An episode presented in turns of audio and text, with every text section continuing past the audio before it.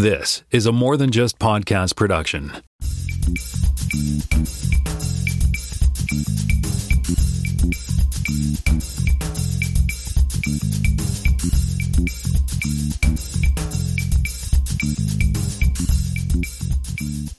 Hey, everybody, welcome to episode 377 of the More Than Just Code podcast. My name is Tim Mitra. I am in Toronto, Ontario, and I'm joined once again by Mark Rubin down in San Jose, California. Hello. And we also have Jaime Lopez Jr. on the line in Seattle, Washington. How's it going? And as a special crossover treat, we have Jonathan Kuehlein in Mississauga, Ontario. Hello there, kids. All right. So this this episode is kind of we decided to do a crossover episode. I'm going to publish this on both both podcasts, but yeah, the Vision Pro came out last week, and uh, it's definitely a crossover between technology and entertainment and sci-fi in particular. So I think I thought it would be prudent for us to have sort of a joint conversation about about what what I'm living through right now. Jonathan had a chance to try it out. Um, I don't know if you guys you guys know you can book time at like a 20 minute can demo at the Apple Store. Have you guys thought about doing that yet, Mark and Jaime? I have not done that yet. I have not, but you know, it's probably a good idea. Uh, we we might talk about this at some point, but I'm probably well, I have already not purchased the Vision Pro, and I probably will not purchase. But I really should go out there and try things rather than oohing and awing at some of the videos and just just see what that interaction feels like to get a taste of it. And if they're if they're going to let you walk in for 20 minutes and try it out, why not, right? Yeah, it, it is completely. Um, I mean, I mean, it, it's. I don't know if it's say mind altering, but it, from an experience point of view, it's it's very very unique, right? So I think I'm correct in saying that, right, John? Yeah, it definitely is a unique product. I, it feels the same way I felt when somebody, somebody being Tim, dropped an iPhone in my hands for the first time and being like, "Oh, this is this is very different." It it, it is a unique product. I will say I've, I've never seen anything quite like it. Yeah, and it's funny. Like I, you know, you, you got to spend. I mean, I mean, I started dealing with it in August, and I've had a, a number of chances over the time. I'm going to write an article on my six months with it. That's how long I've been playing around with this. Um, back and forth in different different scenarios. But you know, now that I've got one, and and then I went online and I read all the sort of negative reviews of it. I'm like, oh, that's what you know, field of vision is. And you know, if I hadn't read that stuff, I might not even really sort of paid attention to a lot of the the sort of the, weird things about it. But I mean, like overall, like I, I think it's like a 90, 95, 99 percent cool. You know, from that point of view, right? I mean, there's always there's always going to be edge cases, and somebody pointed out on um, on LinkedIn today, a friend of mine posted that he'd read an article where somebody said this is the worst Vision Pro there's ever going to be, right? Because it's it's all up from uphill from here, right? Or up, Probably. No, Probably. probably unless it becomes like you know the uh, the the we thought the one and done HomePod for a while. Remember we weren't getting updates for that for several years, but I think definitely it's it's a amalgamation of a lot of the weird things that Apple's been working on for, over the last few years. That's what I keep telling people, like Stage Manager. Why was Stage Manager a thing? You know, and, and Memojis. Why were Memojis a thing? Now that I see, you know, the personas and all that kind of stuff out there, and, and you know, when I'm going to show you my persona a little bit in a little bit, but it's pretty cool, like like the technology they've been putting Yeah, together here. even bigger, that just the the emphasis they put on ARKit over the past couple of years. Yeah, You, you know, before this, it was it was pretty strange that they put so much effort into ARKit. Uh, so it was pretty clear that they were lead, they've been talking about this for you know ten years already, leading up to this for ten years. yeah. Well, the patent actually goes back to 2007, so uh, that's that. uh, That answers the question: Was Steve Jobs even aware of this product, right? And it sounds like he was in some way, shape, or form, right?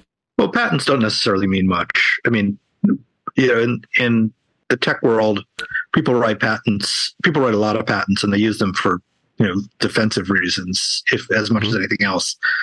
Uh, So, if you have a lot of patents in your portfolio, then people won't sue you as much because you can sue them back Right. for Right. infringement. So. It, it- yeah, there's a lot of stuff that's patent that patented, patented that doesn't turn into real products. Good to know. Yeah. Yep. That's true. That's true. But but it's interesting. I mean, the, some of the illustrations I've seen, like you know, I don't know if I don't know if they're they're conflating other drawings with the the fact that it was a 2007 patent because I saw one picture where it pretty much looks like what we have in our hands. Mind you, I guess how much imagination can you really put into something you put over your eyes, right? So it, it all looks like ski goggles, right? Those have been around for 100 years or probably more. Yeah, I mean it's funny because because I when I did my talk on uh, which I haven't published yet on this show yet, I'm plan to, but uh, when I did my talk on uh, developing for Vision OS, I put I got a I found a pair of DeWalt goggles that are like tinted, like for when you're working outside, and they look you know more from a distance they look like Vision Pro, right? So I, I walked out with those on, and and uh, the the host who was there wasn't a techie person. He asked me if it was snowing, you know, so he in, in, instinctively saw them as snow uh, ski goggles, right? So, mm-hmm. and they and they, they pretty much do look. They look very much like something you'd put on. Like they look like uh, those um, what do you, the underwater. What do you call those things? You know, the, the diving mask, right? Yeah, scuba mask. Yeah, scuba mask. Yeah, the Jacques Cousteau thing. Cool. Well, we do have we do have um, uh, we probably have some follow up, but I've totally forgotten to go and look it up. But I do have one sort of thing, and this is sort of a follow up from Spotcast, but it kind of fits into this because on Spotcast, we mentioned that we talk about Apple services a lot on More Than Just Code. We've been watching it grow over the years, right? And this is just a quote from uh, I saw online today that uh, Apple services made 23 billion in Q4 of 2023, which is more than Netflix, Spotify, Peloton, Dropbox, Mastercard, Electronic Arts, and the New York Times combined. That's, that's pretty good. Lot. Yeah. Yeah, kudos to Apple, eh? Way to uh, stay the biggest. Yep it's bananas in terms of some of the scale. Uh, I mean, certainly you've got things that people would just emotionally get behind. Uh, longtime stalwarts like the New York Times, like, okay, I can believe that. Peloton, I can believe that.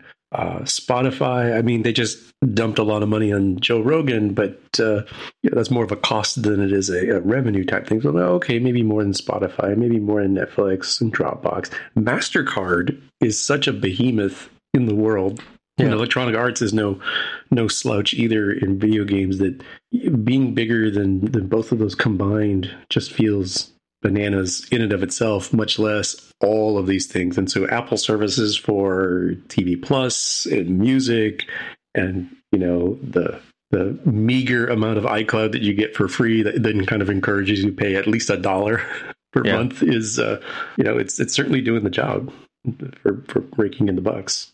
I just want yeah, to point this, out that you said this, you said that five gigabytes was meager, right?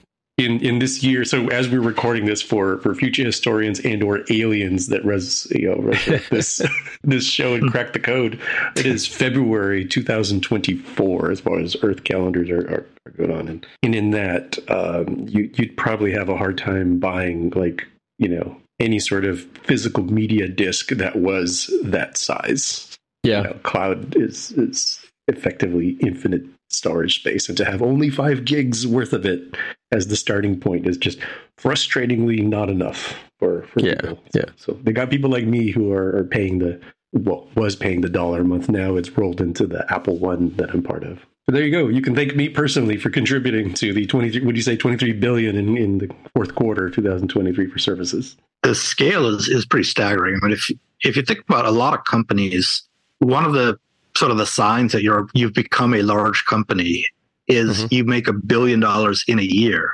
right. of revenue. And they're making 23 billion in a quarter. I mean, they're making close to 100 billion in a year just and it's just on services. That doesn't even include all the hardware, which is the bulk of their business. It's pretty it's pretty incredible. It's pretty amazing. Yeah, I mean, we've talked about this before. I think the iPhone is at least 55% of their their income. Yeah. So, yeah, it's it's crazy. Crazy. I mean, like, what is an Apple service? Like, like, let's step back. I think, I think uh, the number six out of my head was like fifteen percent was services as part of Apple's total portfolio. Like, can you imagine if twenty three billion is just fifteen percent of your portfolio? You know, that's crazy. Good on you, Tim Cook. Yes. you know, remember the little people. Share some love for us, okay? How about us Canadians and give it get us an Apple card, right? So this I was going to say this. We were talking about this before the show, but for Jonathan and myself, right? You know, when we talk about Apple discounts and stuff like that, you guys with your Apple cards get three percent if you buy with an Apple card, right? Like at the store. Yeah, yeah, that's true. No, isn't, isn't it more if you go to the physical store, or is it no? More? No, it's three percent. Okay, I think maybe when it first rolled out, it was maybe a little bit. More. When they do certain specials, I think the most I've seen is, I believe I took advantage of six percent during December of uh, what, like 2018, 2019, whenever it was. I bought this laptop that I'm using now. Mm-hmm. Like that was just bananas. I don't think I've seen anything that matches that. Right. Well, Jonathan, can you agree with me? Like, you know, this is like not fair. well, uh, we do rail occasionally on this podcast uh, podcast about the inequities between uh, ourselves and our American neighbors as far as the uh, access. So we'll put this on the long pile of uh, the deep pile of things that uh, Americans get to take advantage of. Like like access to the Vision Pro app, app Store right now. That would be one of them. That would be one of them. And uh, we always talk about, of course, the uh, number of TV programs that show up uh, south of the border before they do up here. So, yeah. And then yeah. sometimes never come here.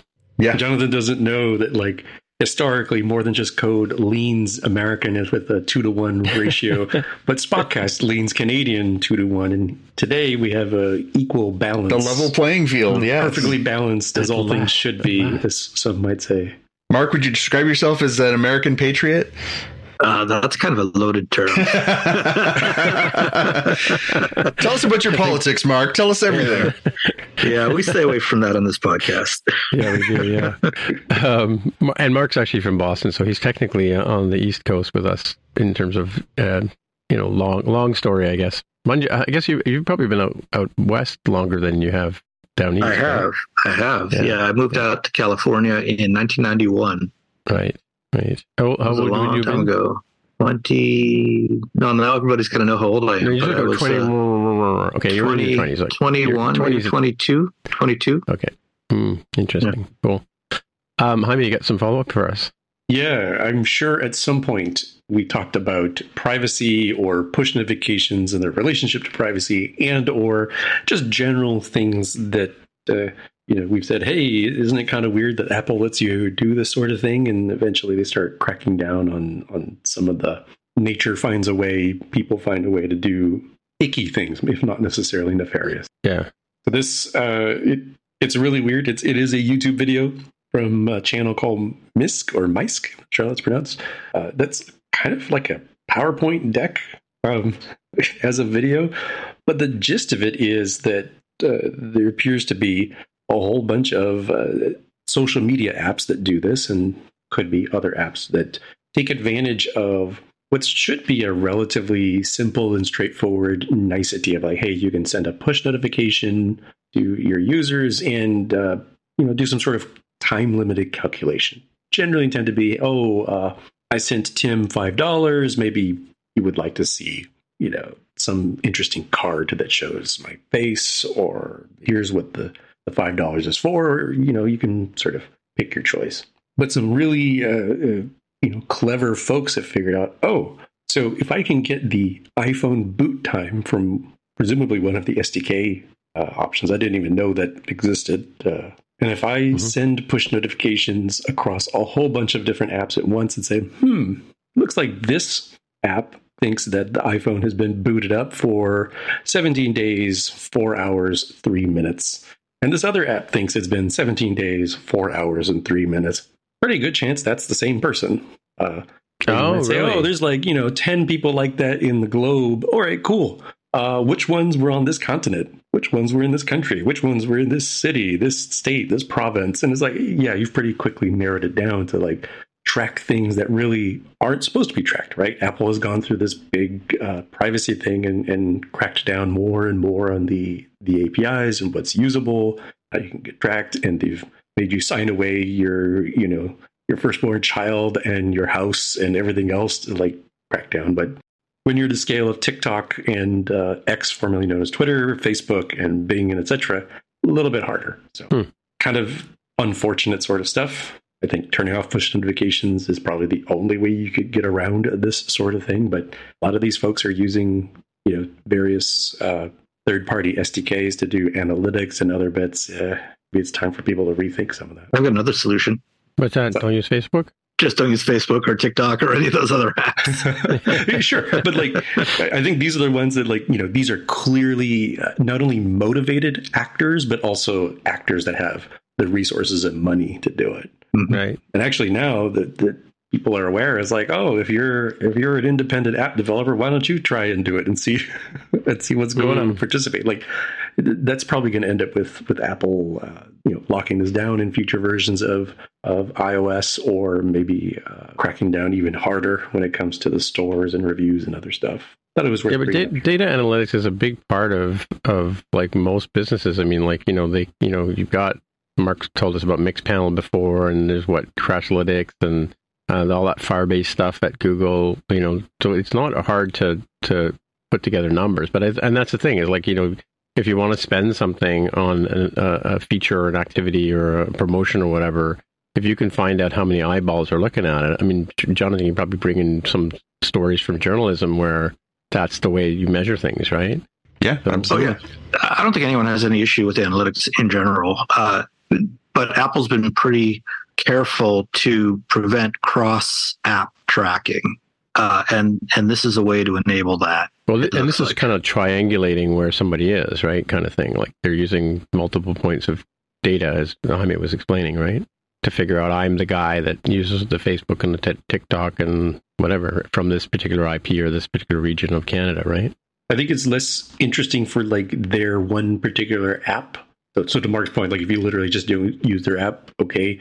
But uh, everybody here, as far as I'm aware, um, of the listed ones. I think they all have analytics SDKs okay. for using some other mm-hmm. app that is completely unrelated to that social media company. You might still be using an app that is using an SDK. And mm. as we like to do here on the show, you know, think really long and hard about developing an app that uses these things. Yes, a lot of these things are really interesting, convenient for your app, but you are also uh, indirectly participating in this sort of thing that's going on. Yeah, I think it's the nature of technology. The way it's been is that people don't think about the ethics, or they don't. The ethics isn't the first thought, right? Um, first, you want to make this cool little feature, and then you know you you may trip over some you know privacy issue, right, or privacy data. I, I heard a podcast talking about that just today. Interesting stuff. And I think didn't you guys hear that there was some again with the Google Chrome and something that they were doing that they should not be doing? I heard that the other day, but uh, I just shake my head because I try not to use Chrome as much as I can. Not sure in particular what, but uh, the longer term elimination of third party cookies, uh, tracking cookies like the Googles, the Facebooks, the Twitters, etc. of the world we use. Chrome has been pushing an alternative for that. Um, I'm not an expert on this particular area, but there are folks that say that just pushes more power and consolidates more of it in Google, the large ad serving company who makes the Google Chrome browser. And given that Google Chrome effectively is uh, web browsers, except for the one island called Apple Safari. Mm, it's kind of troubling for the longer term. I think that might be what you're talking about. Unless something else has happened and I'm behind on the news. Well, here let, let me let me read this. I just found a link that may be what I'm talking about. Google to push forward with Chrome tracking protection in 2024, which sounds good. Um, so they're testing a controversial new tracking protection feature. I mean, yeah, maybe that's what it is. They're, they're I think like Apple, they're going to try and give uh, users the ability to restrict what information can be captured about you, you, you using your device, right? Cool. All right. So we move on to the main thing. Sure. Yeah. Well, I mean, so starting off with with the, I think the uh, I saw a bit of the interview with, or actually saw all of the interview with Tim Cook on ABC News the day of the announcement. Like a couple of friends of mine from from Europe who were posting, they went to New York to to the um, the Cube, which is the the base of um, foot of Central Park, um, where the Apple store is. I've been there once before, but that's where the big sort of rollout was, and and Tim Cook showed up, and he was you know shaking hands with people, you know, and they did the whole sort of iPhone thing where they you know they they cheered the first guy walking out with the device, uh, with the box, I should say, and um, you know so a couple of friends friends of mine, Paul Hudson was there that day, and a, few friends from, from Sweden were there. And actually, uh, one of the one of the ladies, Sophia, she got featured in Apple's press release, you know, because she was one of the first people to to uh, get a device. Um, but Tim Cook said on the on they asked like a couple of questions the ABC uh, interviewer, and I'll get his name in a bit, but uh, he uh, asked him like, "Why is it so expensive?" And and Tim Cook said, "Well, this is like you know, I mean, clearly it's millions of dollars worth of development, or even billions of dollars worth of development went into this, as Carol told me this morning. Um, the uh, the that this is this is the culmination of like he uh, in terms of it, he he said it's tomorrow's technology today is what they've put into this device, and so."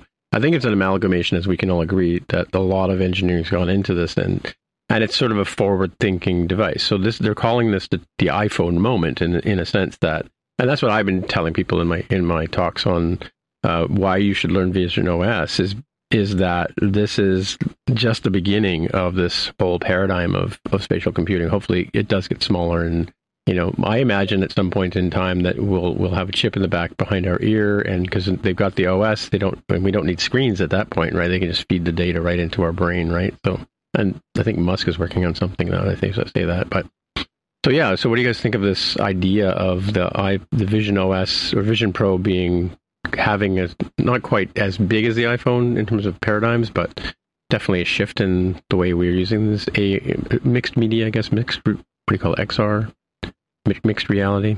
Well, I think there's a lot of promise, as you said. Uh, I think it's really early on.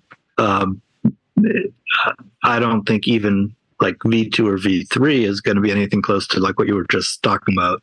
Uh, you know, it's still pretty well, I haven't used one myself, but but as my understanding is it's still pretty big and bulky and heavy, and and it's you know it's not as magical as as as you'd like, uh, but you know it's the first one, so right.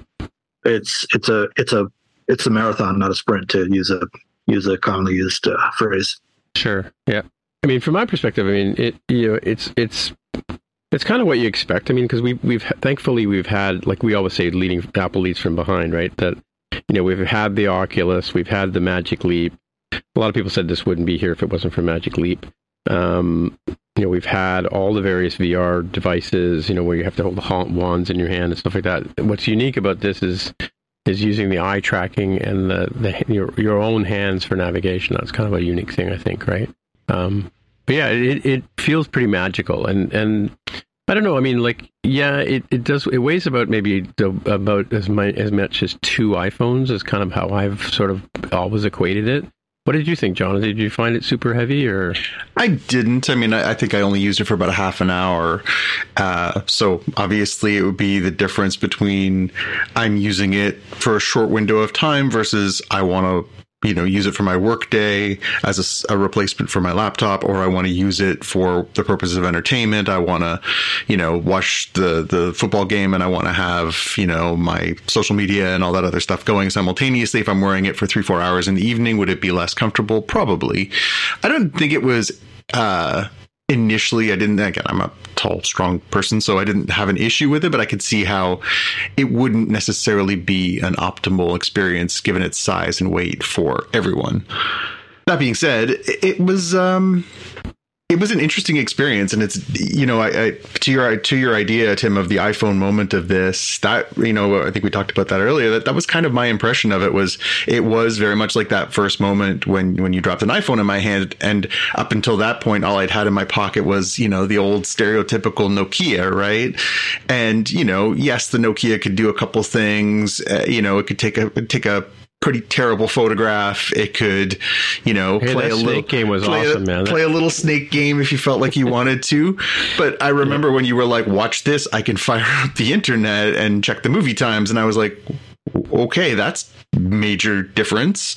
And you know, just all, oh, and by the way, it also replaces my iPod, and oh, by the way, it's got the camera built in, and oh, by the way, it's got this it was kind of like that as you and I were doing a walkthrough you're like, okay, check this part. Okay, now check this part. Check how this app works. And it's not just the moment, it's where your mind, if you're a creative person, your mind immediately is like, oh, not yet, but I can see where this can go. I can see this being very, uh, very much something that's progressive and uses this technology in really interesting ways that being said, you know, even just holding it, I was, you know, like, oh God, don't drop it. Oh God, don't drop it. Yeah, yeah, yeah. like, yeah. As, you know, wearable tech is an, is an interesting advancement in, you know, the human experience.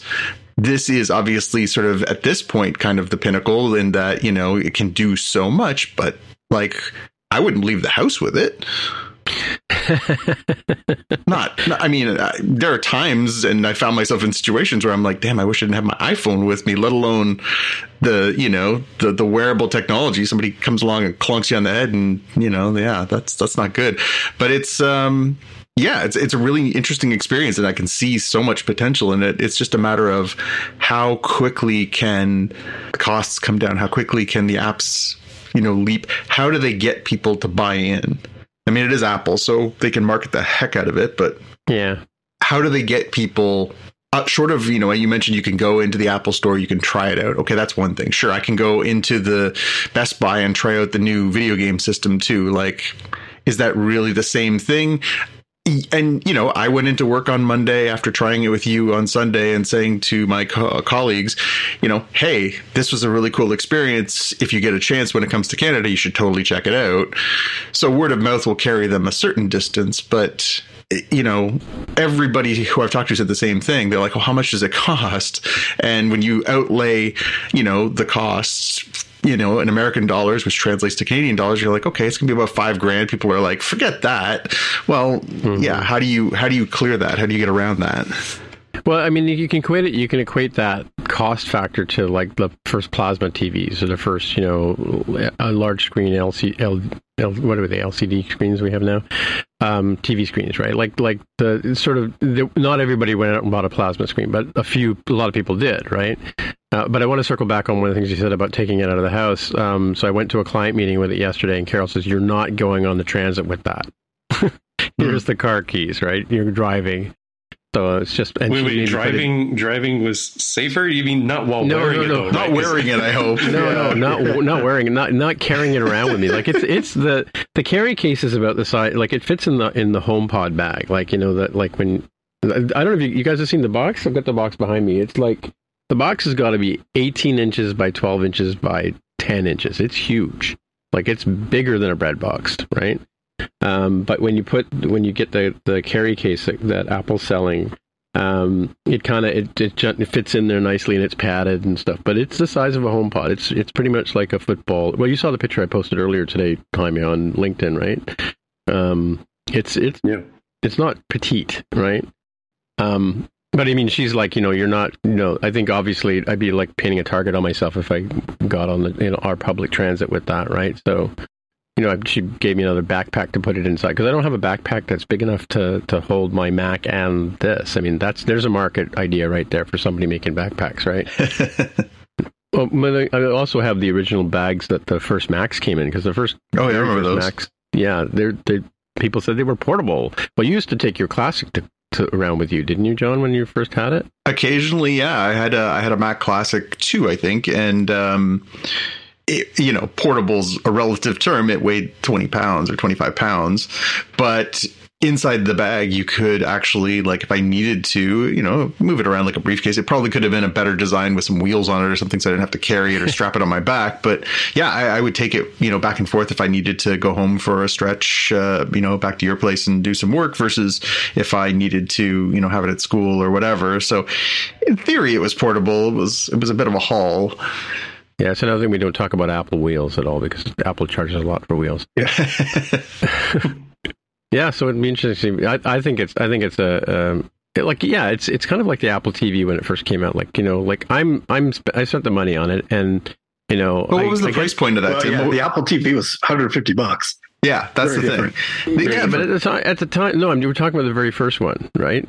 Was that 150 bucks? I think it was 200. Well, yeah, it was okay, 200. Okay, 200. It's still a massive difference. Still, yeah. Even, yeah, even given mean, the time difference, it's massive difference. What was well, the cost of the original iPhone, Tim? Do you remember? Uh, it was five ninety nine um, US, I think, right? Because when when the iPhone first came out, people were like, "What? It's that much money? No way! I can get a phone for ninety nine dollars." Don't you remember? Like the phone, the phone, the iPhone was expensive. I remember, like a friend of mine went to California and brought one back for me. And I remember having to shell out 500 bucks or at least, and it was Canadian anyway. But no, actually, at the time, at the time, the Canadian dollar was worth more than the American dollar. So, um, but yeah, that was a, it was about 500. You had a mark, you had a first phone, didn't you, Mark? Back no, I didn't get one till the year after. Okay, but it was still but, it was um, not a cheap dice, right? It was expensive. Yeah, it, it, it, I'm thinking on the order of 500 bucks. Yeah, yeah, yeah. So, yeah. I remember when they crossed over a thousand. That was sort of a psychological big deal at the time, and but that was a few years later. So qu- quickly, Tim. Uh, so in that same vein as you were saying about the phones, if you showed this to someone, what what's your response if you say if they say, "Well, I can get a meta quest for seven hundred bucks or six hundred bucks. Like I realize yeah. they're not apples and it's not an apples to apples comparison, but I think that's where a lot of people who aren't necessarily as in the know on tech as as you know you three are would that would be their go-to, right? Like, well, if I can get a VR headset for 600 bucks, why would I spend, you know, 4,000? So I so I showed it to a award-winning Canadian filmmaker yesterday, right? Who has the Vive, he has the Quest, he's got he's done all the 3D stuff before, um, and he because you know he knew I was getting this thing, and we were we arranged to have a meeting when I got back, and um, his review was yes, it's it's you know it's it's similar in a lot of ways than the, to the other devices in terms of in terms of how it feels to wear and things like that. But he said it is. He said it's better, like technology wise, quality of screens wise, thought out OS, you know, uh, intuitiveness, it, better than the other ones he's tried. And so he's he's a person in a position who's tried. He's got the the the the Vive Pro and the Quest Pro and all that kind of stuff, right? And him he said this is this device is better than that. So, which I thought was interesting.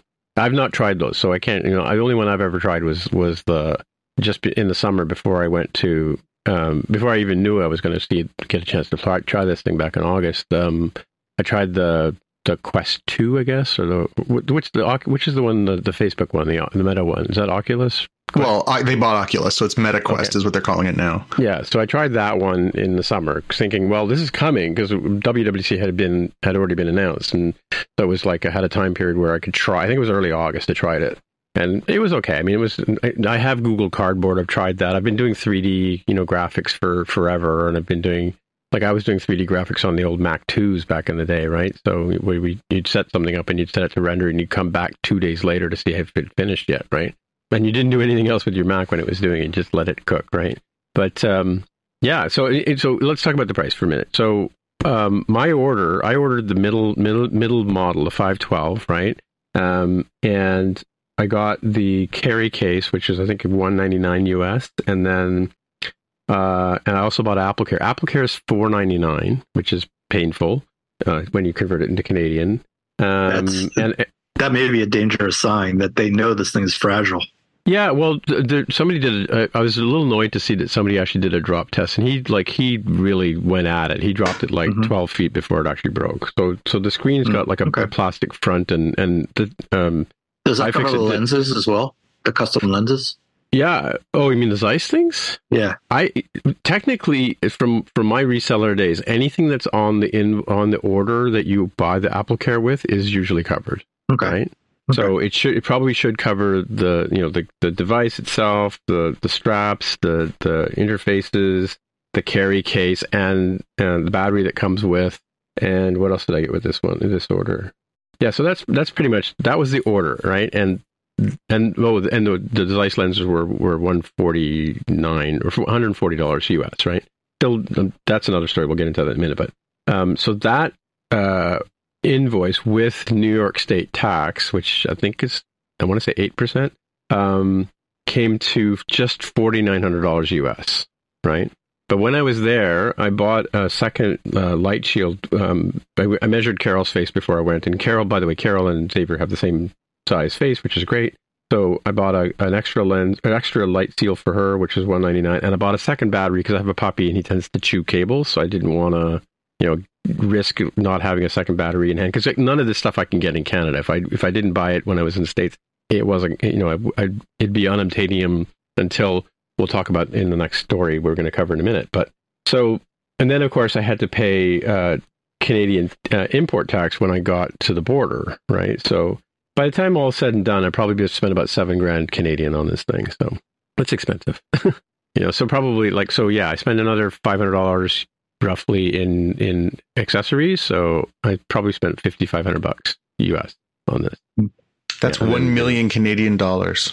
That's a lot of Tim Hortons coffees and a bunch of Timbits, right? So yeah, but you know, it's um yeah, at this point in time, like as you guys have mentioned before, I'm sort of at the forefront of Vision OS and I'm writing about it. I'm, you know, writing courses on it. I'm doing talks on it. You know, I'm working as a Vision OS engineer these days. Um, so it makes sense for me to have one. But for the average, like, and I showed it to a friend of mine in marketing yesterday, and I showed it to another photographer friend, and and they're not, you know, they're not lightweights in terms of buying equipment or spending money, but they would say, you know, they're not going to buy it just yet. They, they, unless you have a, a need for it, Yeah, Um, I, I mean, I think outside of the the tech world, or, or and potentially outside of the gaming world, Yeah. I think probably ninety percent of the people don't even know it exists. And Yeah. you know, maybe they heard about it the day it happened, and then they forgot already. Yeah. I don't think it's it's nearly that pers- pervasive uh, outside of our circles. Well, but I remember the same thing around the iPhone. I mean, when the Yeah. iPhone first Yeah. came out, I mean, I remember the first day I saw an iPhone in Canada. It was like at a at a Dweezil Zappa concert, and somebody came up from Buffalo to see him play, right? And he was walking by me with an iPhone in his hand. I'm like, hey, that's cool. Um, and I remember going to WWDC in, in or going to the states. You know, I went to Seattle and I went to um, you know, I went in 2010. You know, I went. I was uh, I was going back and forth to the Mac world and stuff like that in the early days. And I would walk around San Francisco, and nobody had an iPhone. Like you wouldn't, you know, uh, nobody had iPods either. Like like people had them, but they didn't walk around with them. Right now, if you go, as you know, if you go on public transit, everybody's got a smartphone in their hand. Even homeless people have smartphones. You know. Yeah, No- well, no in 2010, if you walked around with your iPhone visible, it was going to get stolen in San Francisco. No, that was That So- was that was so probably that was part, of, it. part of the calculus. Exactly. Yeah. Like if somebody saw the white headphones, white, uh, white headphones, they because they, yeah, there was happening up here too. People were were you know beating up kids and taking their their home pods or i Mhm. iPods away from them. Right. Yeah. No, definitely. And and you know, I mean, that's why now we have you know what is it the the lock protection that Apple puts on the devices, and they can brick them from wherever. Right. So to find my you know the find my technology. But anyway, I just want to talk about this next story since we kind of led into it, and that is that um, the it's kind of good news for Jonathan and myself, I suppose, is that um, the the international release dates have been announced, or not announced. Sorry, they've been leaked, uh, and it looks like Canada, China, the UK, and places like that will probably get um, these by sometime in May. So. Um, and, and that said, like there were a bunch a bunch of them showed up on Facebook Marketplace too. Like if you really wanted to have um, one and you don't want to go to the states, you can get one more or less for around the money that I spent on it. So, so there, you know, there's probably about four or five of them in in Facebook Marketplace today, right? Um, but yeah, so that's good news. That looks like you know, um, UK, Canada, uh, they're probably well, French French localization is not going to be difficult for them. China, uh, France, Germany, um, Hong Kong, Japan, Korea, Australia will be getting them, you know, probably before the summer, right? I mean, it makes sense, um, both in terms of like the markets they'd be choosing, and from the joke we always make in that for the United Kingdom and for the English-speaking part of Canada, they just add these superfluous U's to their translations, and then they got to add the French part for for Canada, and then you're like halfway there to get the uh, French for France part. So Don't, don't forget the REs for the ERs too. We do a lot of Yeah, the, the true. REs instead of the ERs at the end of words. Yeah, and all that extra storage is why they made the one terabyte model, right, for the extra use and stuff. yes, that's the Quebecois model. Yeah. Yeah, I mean, uh, it makes sense. Obviously, you don't want too long a period to go before you expand to those markets, and those ones make a lot of sense. I guess the question is, yeah, I mean, it's going to be a great moment when you can walk in and demo it at the at the Apple Store. But when you see what's the you know what's the translation for for what you put in as far as cost, Tim, to to Canadian dollars, and if people know that it's a yeah six grand price tag, you're Seven. right. Seven. Seven. Yeah. yeah, you're gonna get you're gonna get the people who are you know the early adopters, the major tech heads for sure. You're gonna get developers who you know want to get their hands on it, uh, and obviously the extremely wealthy. But it's it's not a populist item. It just isn't, and and it won't be for the foreseeable future. As a matter of fact, it will be, you know, in the same way that having an iPhone was 15 years ago, it'll be a status thing. Uh, I saw a video the other day of, you know, they were talking about how they're popping up in public spaces. They showed a video on social media of a young man sitting on a uh, New York City subway using it, and somebody was filming him gesturing and stuff like that. And, and of course, it's been used in a mocking sense. Oh, this looks ridiculous or whatever. Um, I don't know that I'd wear mine on the New York City subway system, but uh, teach their own. Uh, but I saw somebody wearing one courtside at an NBA game on Sunday, and, and I thought, well, that's an interesting way to approach this, you know. And and again, maybe what they had was the the box score up so they could keep track of the game while they're while they're watching the game live, or maybe there's an in arena function already. I don't know, but uh, it's it's just or going to just be want it to be seen. well that That's too that Yeah. too Yeah. but it's uh yeah it's just it's really it feels like this is going to be a slower burn than what we're used to with apple products right apple products are usually as you say tim like people lined up around the block and and there's a known quantity to it this one a it's an unknown quantity and b it, yeah that's just it's a major price point it's the most expensive product that they offer right Yeah, true. They they, they did sell two hundred thousand of them in the pre-sale, so um, which is a But lot. that's not that many.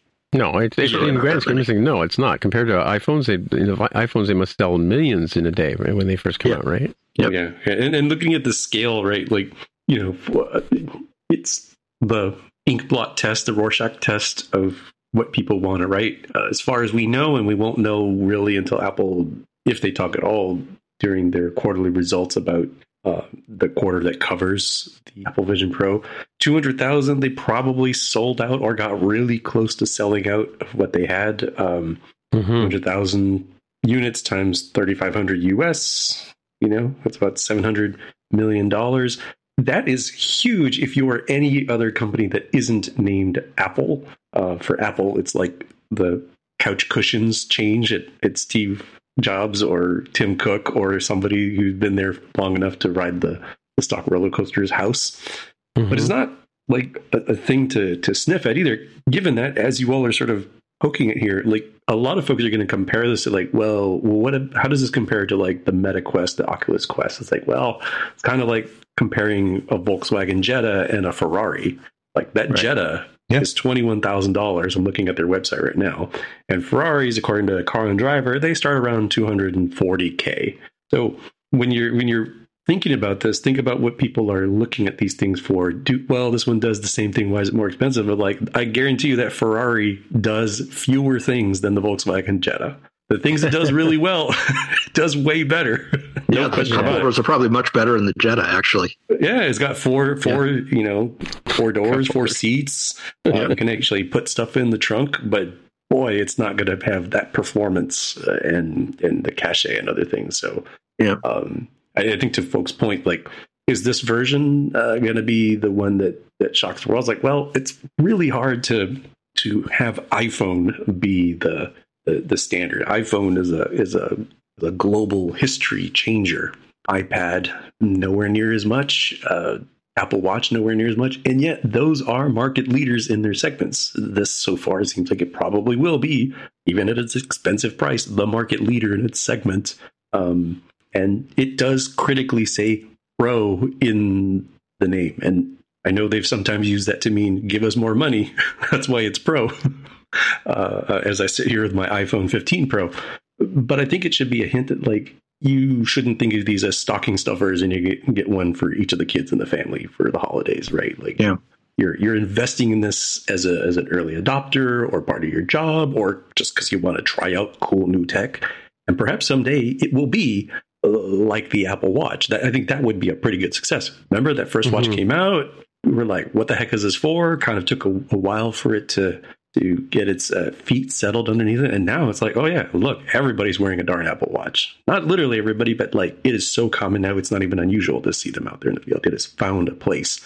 This, I think, will probably find a place. Although don't know what it is because if I did, I wouldn't tell anybody here. I would go invest in the companies that are going to do all the cool stuff, right? Right, right, cool. One thing I wonder about is you you mentioned that seven hundred million dollars that they're that Apple's making revenue on this thing, assuming they sell them all at full price, right?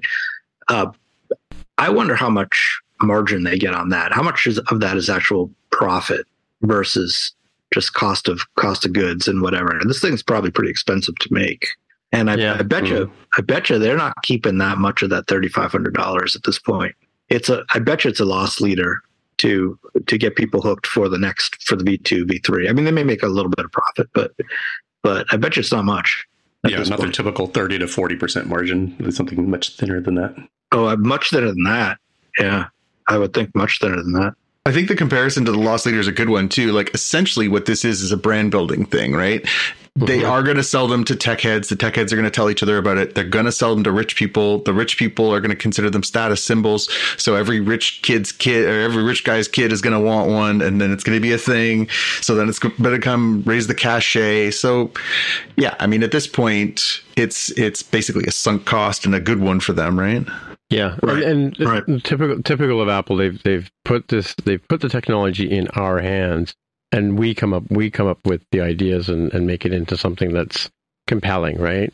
Um, we're going to talk a little bit about, about applications in a few minutes, but you know, in nothing. I mean, seen, I've seen some things that blew me away, and we're going to talk about that off the top of this next section. But as far as app goes, apps go, I've not really seen any app that's kind of gone, "Oh my god, I can't believe that was didn't exist for today," kind of thing, right? So I just want to get your perspective. So the thing that the iPhone was was a killer of the iPod and it was a killer of the cell phone, right? It essentially combined those two things and, you know, obviously it amalgamated other things, you know, pocket-sized cameras, other devices and stuff like that. But really the two things that it disrupted the most were were an MP3 player and Yeah. a phone. Those were the two things that just essentially it just wiped them out of the market. You couldn't just have a regular phone and you couldn't just have an, uh, an MP3 player. Yeah, player. it anymore. also And wiped, wiped out the WAP Outside. browser. Remember the WAP browser? Because uh, on BlackBerry you could go on the internet, but it was like a text-based kind of experience. It wasn't really. yeah. Mhm. Yeah, so the, the browser was a big thing too. So if that was that and that was the game changing thing for that, then I want to put it to the three of you.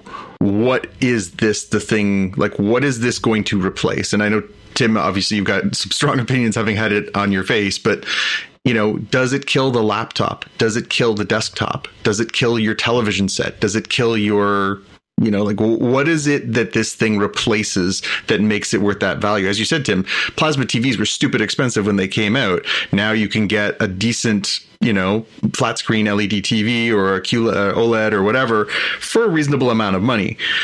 If you suddenly didn't have to replace your next TV because you have this, if you suddenly didn't have to replace your next laptop because of this, maybe it's worth it, right? Well, yeah, it's it's, it's a good question. Uh, I, I wonder if it will ever replace TVs because part of watching TV is the social aspect of it, right? You have, you want the big TV in the room with with the whole family around, gathered around. I guess. I mean, maybe people don't do that as much anymore, but there's some there's some of that well, still going on. sports events. So you guys are all going to get Sports together and watch the Super Bowl next weekend, right? Probably, yeah, yeah. Uh, so, so I, I think the target is is the laptop. To me, that's the target. Now, whether it actually works, whether it actually makes it, is a good question. the the The laptop has some advantages. You can take that with you into a meeting, right? And and that's kind of that's probably the the original advantage of the laptop was business travelers. You could carry it around with you, use it in the hotel, take it to the meeting and whatnot, and pop it open in the meeting and and uh, and it's there for you. It's it's sort of hard to see going to a business meeting, especially if you're visiting like a customer that you're trying to impress. It's hard to see going to a meeting and popping this thing on where they can't see you anymore. But but that's that. Hold that thought because you can, right? You can't see it in 3D. But one of the one of the cool things that I was doing yesterday was if you have an Apple TV in the room, you can broadcast to the Apple TV so they can see what you're seeing on the screen. Although we did establish there's some limitations on that. I'm, that's not what I'm talking about. I'm talking about just the the personal interaction Mhm. of you know you're you're walking into you're a let's say you're a, a sales engineer walking into a room trying to meet the client or the customer and you're going to try to sell them something. Uh, are you going to put this thing on? No, because they can't look you in the eye now, that's true. and That's and you're going to lose that sale as soon as you do that. Now, okay, maybe that mode of interacting will break down. I mean, especially if you know we're we're, we're into a more you know remote working, more online video world, but Mhm. but I still think we lose a lot of that stuff. So it's it's I don't know if it's going to replace the laptop so easily for everyone. Yeah, I'm not sure I'm like the one killer use case because I, I think similar to Mark, uh, I was going down the remote working route where Mhm. you can have larger screens, screens that are you know set up the particular way that you want. Um, and for remote working, it'd be great to be like, I don't know, man, let me just here, let me ha- have your screen. I'm going to look at it. Okay, I'm looking at my screen. Oh, okay, I see what's going on here, and then interact that way. That's less of a uh, of a working in person and, and salesy kind of thing. I also think that um, media consumption, not in the uh, the Super Bowl or bring everybody over kind of thing, but with things like um, ooh, what is it called? Like share play and synchronization. Mm-hmm. Like I was thinking, like, hmm. So if we wanted to enjoy something together in my household, both me and my significant other would need to have one, and then it would need to sync up together so we're watching the same thing at the same time mm-hmm. in the same wonderful immersive experience, but uh, you know, not like, oh, she's 30 seconds ahead for some reason, right? Like that would be irritating. She's like, oh, what? I was like, what? What are you talking about? Oh, okay, okay, I see what you're talking about. Like, like you don't have that when you have the large screen that everybody can gather around. But some of the the media experiences, even just the oh look, it's like having a big uh, theater to yourself. That seems pretty interesting. And I also think for people who are uh, you know single, uh, live on their own, I could see it being a thing that can help change the perspective of like, well, yep, so I've got this tiny little uh, closet that I live in in New York City in in Manhattan, and my window opens to a brick wall, but just like that Black Mirror episode, that's okay because when I look out that window, I see Tahiti. And right. my office is seemingly, and they showed this in like the Apple walkthrough, uh, like the 10 minute walkthrough. It's like, oh, look, uh, I'm here on this mountaintop at uh, like dusk or something. And, and that's my my view as I'm as I'm working in Safari or working in other things. Like I think those sorts of things will be useful in isolation and in some limited pairing. I don't know how that will work on mass or with larger groups, but at least for those, uh, yes, so many of us are commonly staring at our phones or our uh, our iPads or maybe our MacBooks. How is this that different than that? Maybe not. So maybe it ends up filling in nicely for those things that we already have devices for. To me, I mean, like because I've worked with it and I've, I've had a chance to experience it, and, and I've had like three three or four days with it already, like twenty four seven kind of thing, access to it. Um, you know, I the first thing I wanted it for as a developer was was um, you know I was working with a, a, test device previously, and I ran I, I, published an app on Vision OS that was available on day one, but um, I until I actually was able to run the, the the code itself and look at it on the actual device, I'm surprised at how different it is between the simulator and actually running your code on on this thing, especially with RealityKit. It's amazing, like you don't get a sense of the scale of an object you're creating in, in virtual space until you can actually render it in the real world. I'm doing air quotes, right? But um, so this one particular interface, like I had a ratings uh, thing where you could rate something, you know, with five stars or whatever, but I had made the stars too small that you couldn't select them with the with the device on. So I had to go in on the Vision OS. I had to bump up the size to 60 points and then publish it to the to my own device. So I turned on developer mode, got that going, went into the the device, you know, brought it up on like brought it up, brought Xcode up on my my Mac, shared it to this device. So I've got like now my X my Mac looks like it's got a 4K display on it. Made the change in Xcode, ran it to routed instead of, instead of running it to the simulator, ran it to the device so I could actually see the app loading in front of me as as if it would if you got it from the store. You know, tested the bug, realized I'd fixed it, and then I basically went logged, opened up Safari on the device, went onto the app developer.apple.com, opened up my app, you know, submitted my change, you know, and put it into review. So I was able to do all of the stuff that I would normally do on a Mac with this with the headset, using my fingers and my. I didn't even have a keyboard. I was using the the virtual keyboard itself. So I was able to actually do work, and and you know what I've been doing all day long was kind of um, I'm actually writing an article right now. I haven't I haven't gotten I haven't got the, I, I, did actually get Vision or VS Code running on my Mac on this on this device. I had to make the font bigger because you know if it's a 4K screen everything's tiny on it, right? Um, but yeah, I'm able to like send emails, write Slacks. I by the way, just we shared uh, Google Docs uh, for the show notes for this this episode, and I entered a whole bunch of items here which we're talking about right now. Um, on the Vision Pro, right? But Google Docs hasn't released an app, or Google, for clear reasons, hasn't released an app for, for Vision OS. So I'm not working natively. I'm working on a Safari browser, and this is the first time I had difficulty entering text on anything in Vision OS in the last three days, right? So I really struggled with this. Eventually, I just picked up my phone and did it on my phone. It was so frustrating, but because you know you, you can actually when you're typing, you can actually pinch to pick up the cursor and move it to where you want on the page. I think the the virtual keyboard needs arrows, like you know the arrow keys that we have on our keyboard so you can navigate around up and down and left and right. That that's one thing that's missing on the keyboard. But um, yeah, I'm using it. I'm using it for work. I mean, like um, I'm sitting in the kitchen, you know, with I can bring up my Mac screen. With the Mac, you still have to use your trackpad and your keyboard, but everything else I'm doing using my hands. I've got like you know, I can keep a. I've got a friend of mine, which I'll talk about in my picks, made a little utility. I can keep an eye on the battery. I know what the date and time is. You know, I can open up different things. And for the purpose of this show, I I tried out a few of the apps media related to try this, right? So but let, let me circle back to what happens when you do this. You can book a 20 minute demo at the Apple Store. When we went on Sunday, I, I took uh, my grandson Xavier came with us. Uh, he's the number one fan of, of Spotcast. You may have heard us mention that before. But he and I went down to, to Rochester to try this thing out. And we got there early enough because we just got through the border was wait at the border wasn't too long. We got got to the mall early. And so I said, well, let's go see if we can get Xavier a demo. So we both ended up getting a 20 minute demo. You, if you buy an app, if you buy the device at the store, you get the 20 minute demo for free, kind of thing. But you can sign up. You we were, they were doing walk-ins the day we were there, so we we went in, we made an appointment. He got a demo, I got a demo. They put they take your glasses, they measure, they give you a proper, they measure your prescription with your glasses, and then they bring you the the the device with the Zeiss inserts in, and they run you through a 20 minute demo where you try out uh, a bunch of 3D. There's a 3D movie from Apple where this woman is walking across a tightrope in the fjords in Norway, and it's like blows you away, right?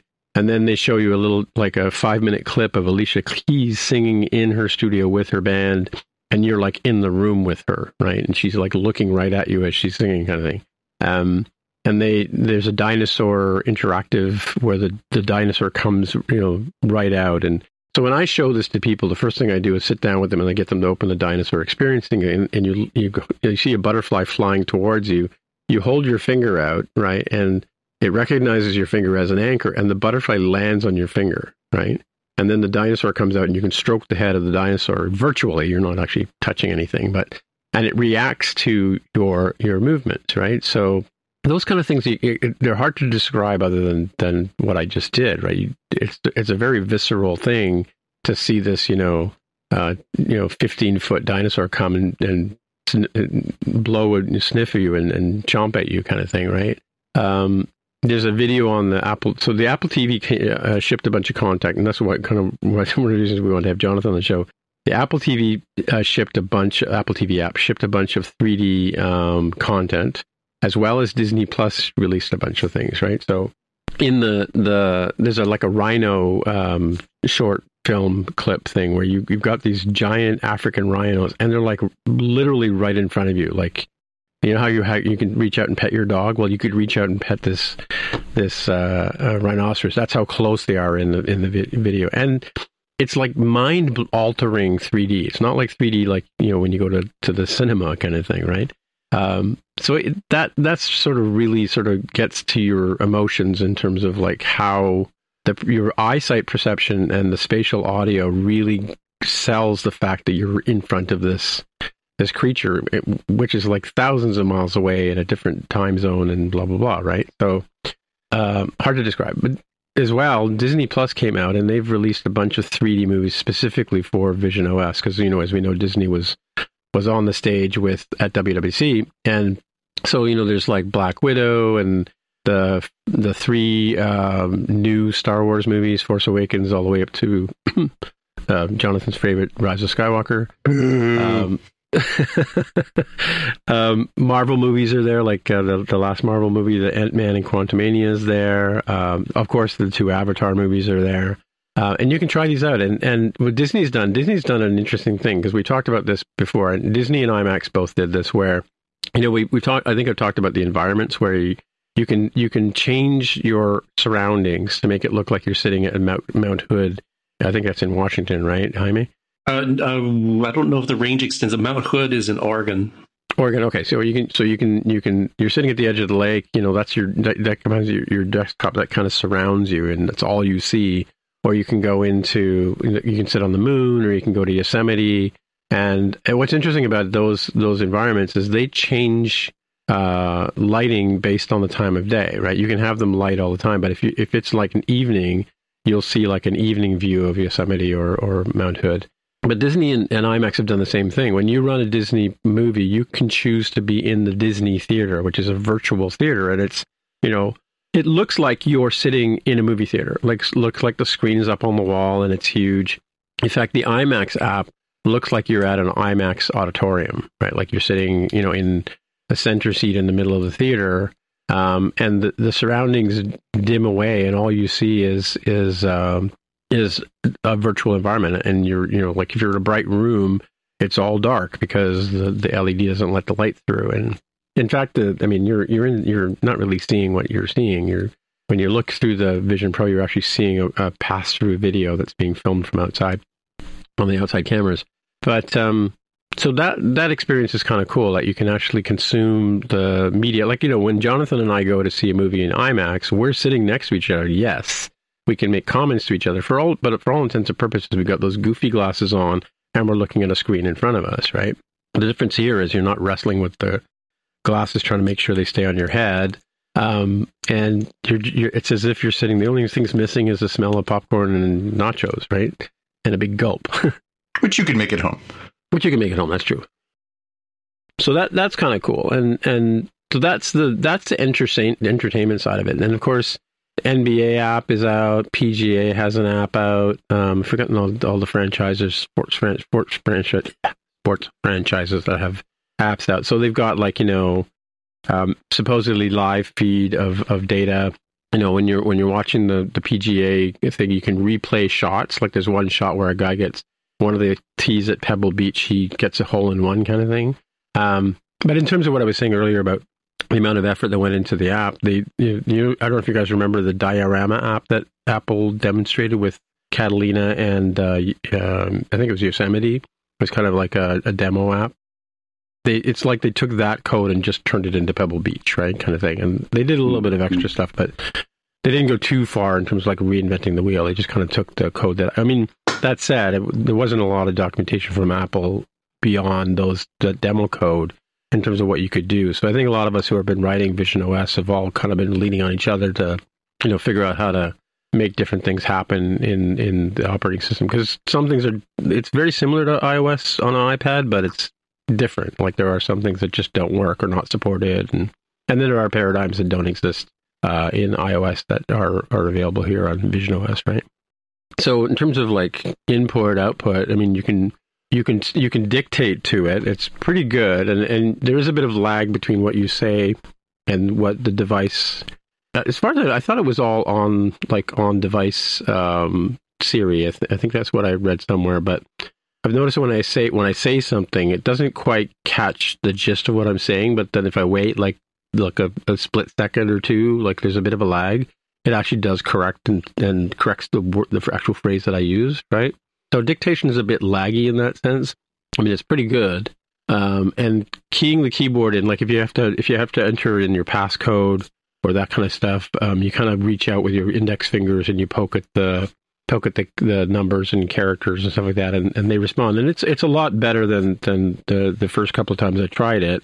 Um, that's all I can say about that. But um, you know, and, and but you can also look at a letter with your eyes, and you can t- tap your finger and index finger and your thumb together, and that's like clicking the key, right? So, I think the coolest thing too, John, you can probably agree with this, is like it's it's cool, but it's it's weird, but you look at things rather than using a mouse or a trackpad, right, to select them. The eye tracking stuff, yeah, yeah, the eye tracking is phenomenal in that sense, right? Yeah, it, it didn't take long to get used to. Uh, you know, you were looking at the at the screen while I was looking in the device, mm-hmm. and you know, it's just it takes a moment to sort of figure out like, oh, my eyes are my mouse. But once you do, it it does become intuitive pretty fast. Um, uh, although we did realize that you had to set it for uh, left-handed people to right-handed people, but yeah, it took us a minute to figure out how to. Jonathan's left-handed, so it took us a minute to figure out how to set the controls up for him. But yeah, it uh, it was surprisingly responsive as far as where you're looking. There was some stuff that you know, like, like uh, and one of the features I think Tim you had pointed out, you have to look above, like pretty much look yeah, to the, the top to make the the exit menu appear. You have to look down and into the corner. A couple things. So some things takes a bit of practice, but it didn't yeah. take long before I think all of us were feeling like, oh, this is this is not wildly challenging. I didn't get a chance to try. I saw my daughter tried the um, the keyboard function inside of searching in Google. She she picked it up right away, but she's she's a gamer. She's like always in. She is, and she's also like she's a native, right? Like she's never lived in a world that didn't have touchscreen, you know, VR. All those things have all been part of her reality. She's 18 years old, right? So it, it's a different. I think for for for people of a certain age, it's going to take a bit more of a learning curve, just because it's not intuitive for her. You're right. She just sort of popped it on, and was like, "Oh, I just do this. Oh, I just do this." like it was Yeah. pretty neat to watch. Um, But I agree with you, Tim. Like I think some of those, you know, we, we we tried a few of the apps together. We tried the um, the dinosaurs, the Alicia Keys. We tried the um, we tried the um, PGA app and tried some of the functionality. Like there's a lot of there there. Some very cool things that would make and enhance the enjoyment of other experiences. And it's mm-hmm. funny because, you know, like think about how habits have evolved. You know, so often now, even if you're with your significant other and you're watching something together, depending on what it is, some things are more immersive and obviously it's a quality issue and everything else, but you have your phone out, you have your iPad out, you have your laptop, you've got something on the TV, you're chit chatting, but you're also watching something. But even when you're by yourself, like if I'm by myself, I might have a program on where I'm kind of mostly watching, but I'll be checking the scores and the games. I'll be, you know, checking my social media or I'll be, you know, playing playing a little, you know, a pocket game or whatever.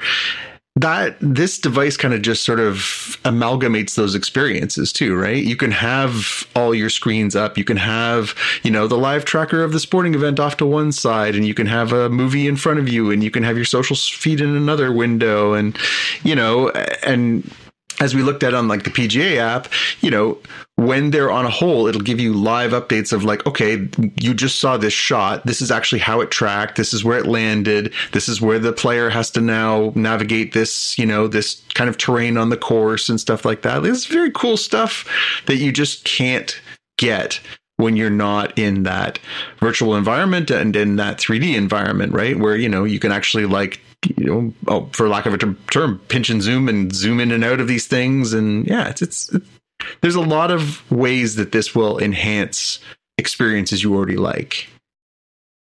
The other the other thing that it kind of gets knocked on, and, and I, I tried to write about this back in August, but I got or September, but I, I got told I couldn't do I couldn't talk about it at that point in time. But pass through video is is basically it's like it it feels like you're actually you don't you don't have you're looking through a piece of glass, right? Um, admittedly, a frosty piece of glass because everything's a little bit out of focus Yeah. because it's not quite 4K. So the you know the the icons on the screen and the, the lettering on your, your browser are crisp or crisp, like you know really really high res. And yet you look at your hands or you look at the table in front of you or you look at your phone. It's a it's almost like um, well for me because I take if I take my glasses off, it's, it, it's similar to that in that you know you kind of have to look at it to get it to to to really read it kind of thing, right? Um, it is uh, for me per, actually like I've been wearing I've been using it without con without glasses or without contacts because I could wear contacts, but I don't like putting them in and taking them out. But um, and I haven't got my Zeiss lenses. I'm still struggling to. The, the my beef right now is I went and got an American subscription as because that's required to get these right now. Um, I went to a lens crafter on the day of, and um, I'm not able to upload it to Apple because I keep getting that, you know, something went wrong. Please upload again kind of message that we've been getting on the App Store and uh, various other places. I don't know if you guys have come across that, but like it just will not take my prescription and upload it to Zeiss. So kind of annoying. Um, and I've been on support calls about that. Because So the pass-through like video is some okay. validation is saying, wait, but this is a Canadian. What are they doing with No, American no, I, I. I was in the states when I did it. So yeah, no, no, other people are having the same problem because I talked to the I talked to the Apple support people and they they they've acknowledged that there are other people on the call having the same problem. They don't know what it is, but it's clearly their their server problem because that did happen to me a few times when I was trying to up, do updates last month with uh, trying to submit apps to the App Store and, and people were complaining about the App Store not being able to upload things today. Like so, it's not just it's not just it's something on Apple's end, right? Is is what what the deal is. And I've tried different browsers. I've tried VPNs. I've you know tried it when I was in the states. I tried it in Canada. You know, I, I'm almost like if I wish I, I wish I had a Windows PC here because I'm tempted to try there, but you know, because I've tried everything. I've tried different browsers and time of day, and it's just yeah, it's just something something busted on their end.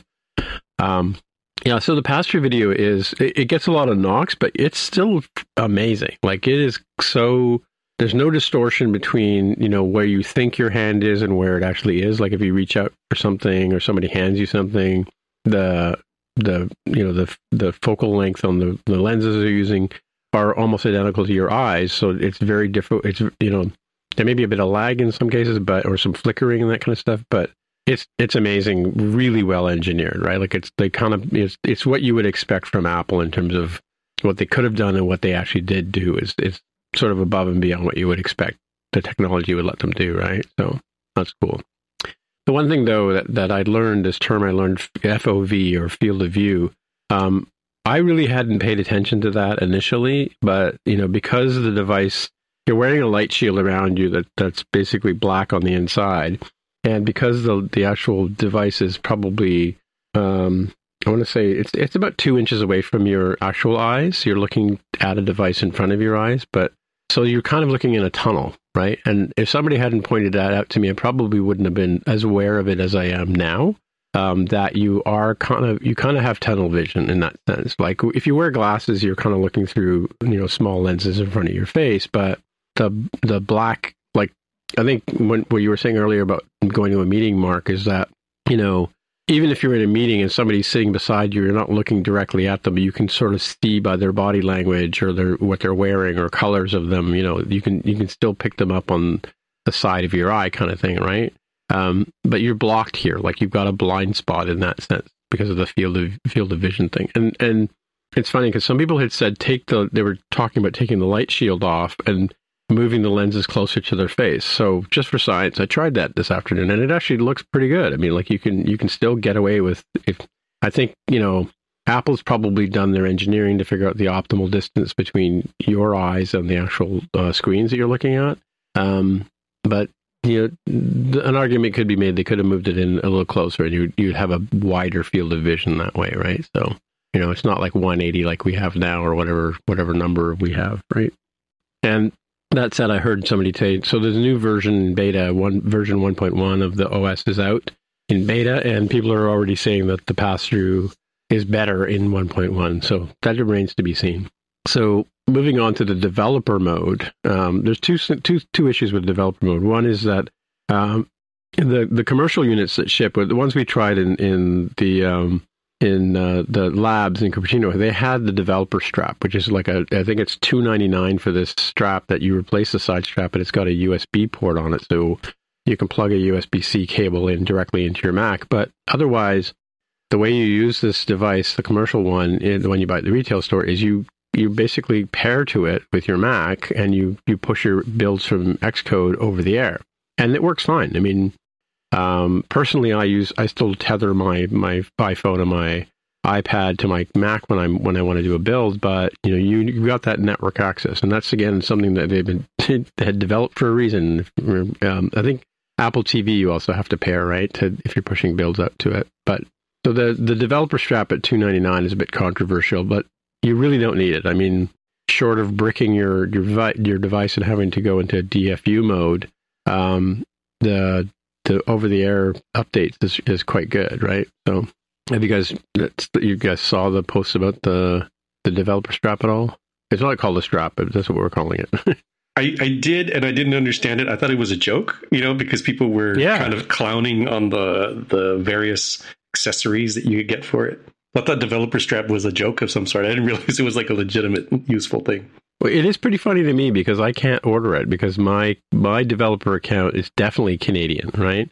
Um, and when I go to the store and try and buy it, it says it, it, it was not available to my account because it's my developer account. So they, they definitely are only restricting this access to this developer strap to American uh, developers, which is a bit weird because, like as I mentioned before, I had a whole bunch of European friends who came over and got them, and I know of a couple of other Canadians that drove down and got them as well, right? So the other the other controversial thing is the personas, right? Um, and what what they what you do with that is you you turn the you hold the device out in front of you and it looks back at you and hopefully you light yourself well and it does a scan of your face and so it builds a, a a 3D model of your face, and then it looks at the color of your face and the and your eyes and your you know my in my case my beard, and it makes uh, an avatar of you that looks pretty close to to to what you actually look like. And so when you appear on a Zoom meeting or you appear on a FaceTime call, instead of um, appearing as a guy wearing a helmet, you know, or like a, a ski goggles, you appear in this persona fa- uh, facade, right? And um, what's interesting, Mark, is all the jokes that you and I have made over emojis over the years, where you've got you can change yourself into like a mouse and stick your tongue out and eyes wink and all that kind of stuff. That's what this was for, right?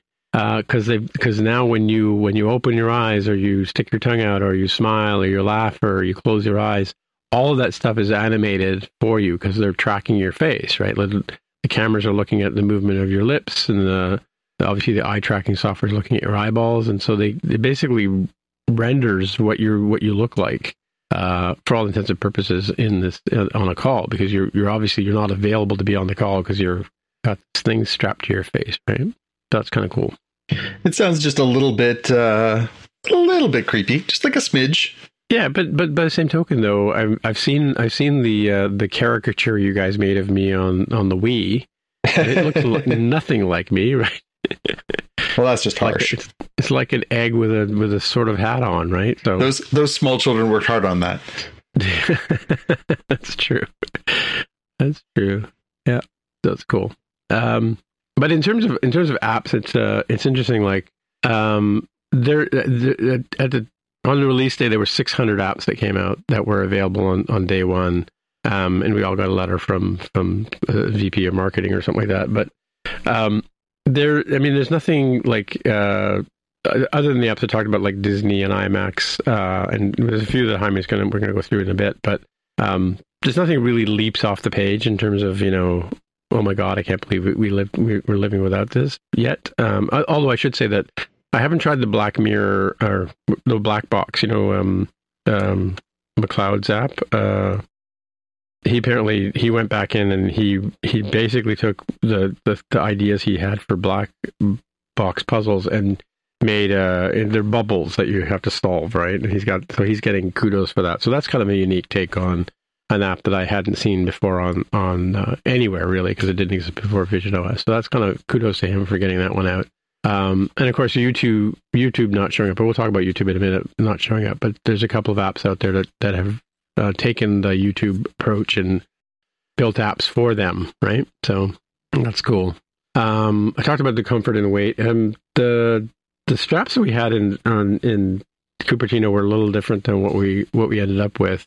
Um, there's a strap that goes around the back of your head, and and it's pretty good, but but it, it t- does tend to lean a bit forward. So they the second strap that they came out with the the dual strap, which goes over your head and around the back of your head, um, that makes it quite comfortable to to wear. Um, there's a bit of pressure on your on your cheeks, and I did notice for for the sake of this episode, um, I kind of just you know shook my head a little bit or bobbed my head back and forth to see if the weight really if I really did notice the weight because when I'm sitting there, most of the time I'm sitting there with my head relatively still. Um, I don't really notice the weight other than a little bit of pressure on my cheeks. Um, but yeah, if you when I when I bob my head back and forth, it definitely feels like there's some weight there. But that said, I mean, I've been playing hockey for almost 45 years or 40 years or whatever, and when I, I'm a goaltender, so I've always had a heavy helmet on my head. So it's no different. It's it's actually less less less weight than that, but you know, if you're a football player or, you know, if you've ridden a bike, you know, um, if you, you know, any kind of head protection you've had in the past, um, you've had heavy things on your head. So, um, I don't, I don't find the weight and the bulkiness to be like, you don't really realize that once you get in, when you, when you're in there, I think what you're experiencing through your eyes and, and your ears is just so cool that you don't really pay attention to the weight of it, right? Per se. Do you think you could wear it for a, a work day? Do you think do you think you could comfortably wear it for seven hours? I, don't, I think I'd have to work up to seven hours. I've probably worn it. You know, I've worn it for quite a bit of time. Um, like I've I've worn it for like several hours at a, at a stretch. You know, um, like at least three four hours or I'd say three hours is probably the longest I've gone. I turned on the screen time thing so I can measure because I I haven't found a report anywhere that shows how long, how many like uh, man hours I've used it for, kind of thing. Um, but it's actually plugged in right now because I was gonna I was gonna throw it on and show you guys the persona if you want to see it. But um, but I, I don't find it too too heavy. But you do look like a, a goof with it on, though. I gotta say. yeah, it, it, as, as was pointed out earlier, it, it's it's hard when you can't look someone in the eye, and that that it, it is. It's almost like frosted, right? You just it looks like you're jumping into Ready Player One.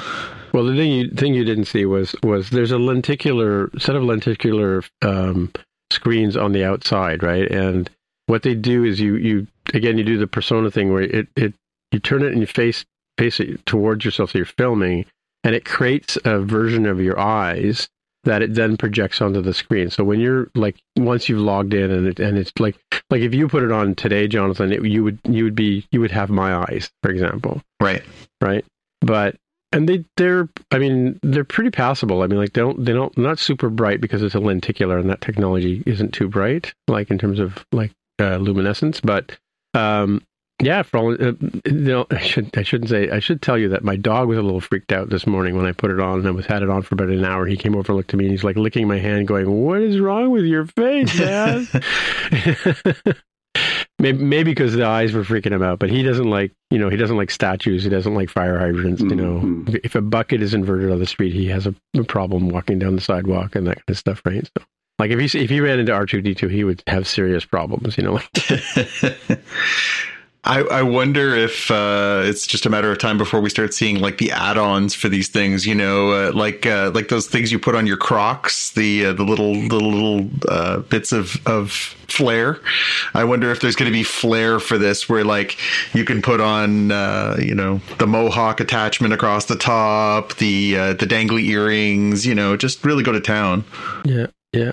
So and and so I briefly I talked about optical ID. That's the the Face ID, Touch ID replacement. It is so much cooler. Like you know, with with Face ID, you can't be eating a sandwich, you can't be yawning. You know, with with Touch ID, you got to make sure you, you store the right finger that you're touching with it. But this, you, yeah, the only the only time it ever complains to me is if I need to like actually raise it up a bit on my on my face because it, it just needs to be centered and maybe hangs down a bit. But yeah, like if it's plugged in and and you've been you've had it on before, you just put it on and it, it wakes up and then does an optical ID scan to make sure you're the same person, and uh, away you go. Like it, it has a guest mode, for example. Like if I want to demo it to somebody else, you can put it in guest mode, and then uh, you have five within five minutes. You just take it off, they put it on, and then it goes into guest mode, and it does it does all the sort of uh, calibration of the eyes and, and the hands and stuff like that for them and then when they take it off, it comes out of guest mode and goes back into being your Vision Pro, Vision Pro again, right? So, and then what we were talking about before was there's two things about mirroring. So you can mirror, you can you can have the display of your screen appear on an Apple TV or an iPad or a Mac, um, so people can see what you're looking at and what you're talking about. They really can't get the sort of three dimensional spatial uh, feeling that you have. Like like if you reach out and turn, you're pointing to a screen to your left, they don't get the idea that this big giant, you know, 10 foot window is hanging there, right? They, they can see that you're looking at it, but they don't get the sort of sense of scale, right? It's funny because I was just before the call, I was, te- you know, checking out the Disney app, checking out the IMAX app. Um, I had like, uh, I have a camera upstairs so I can watch the dogs up in the living room. I had my I had Pi Day countdown running, counting down to Pi Day. Thirty five days left to Pi Day.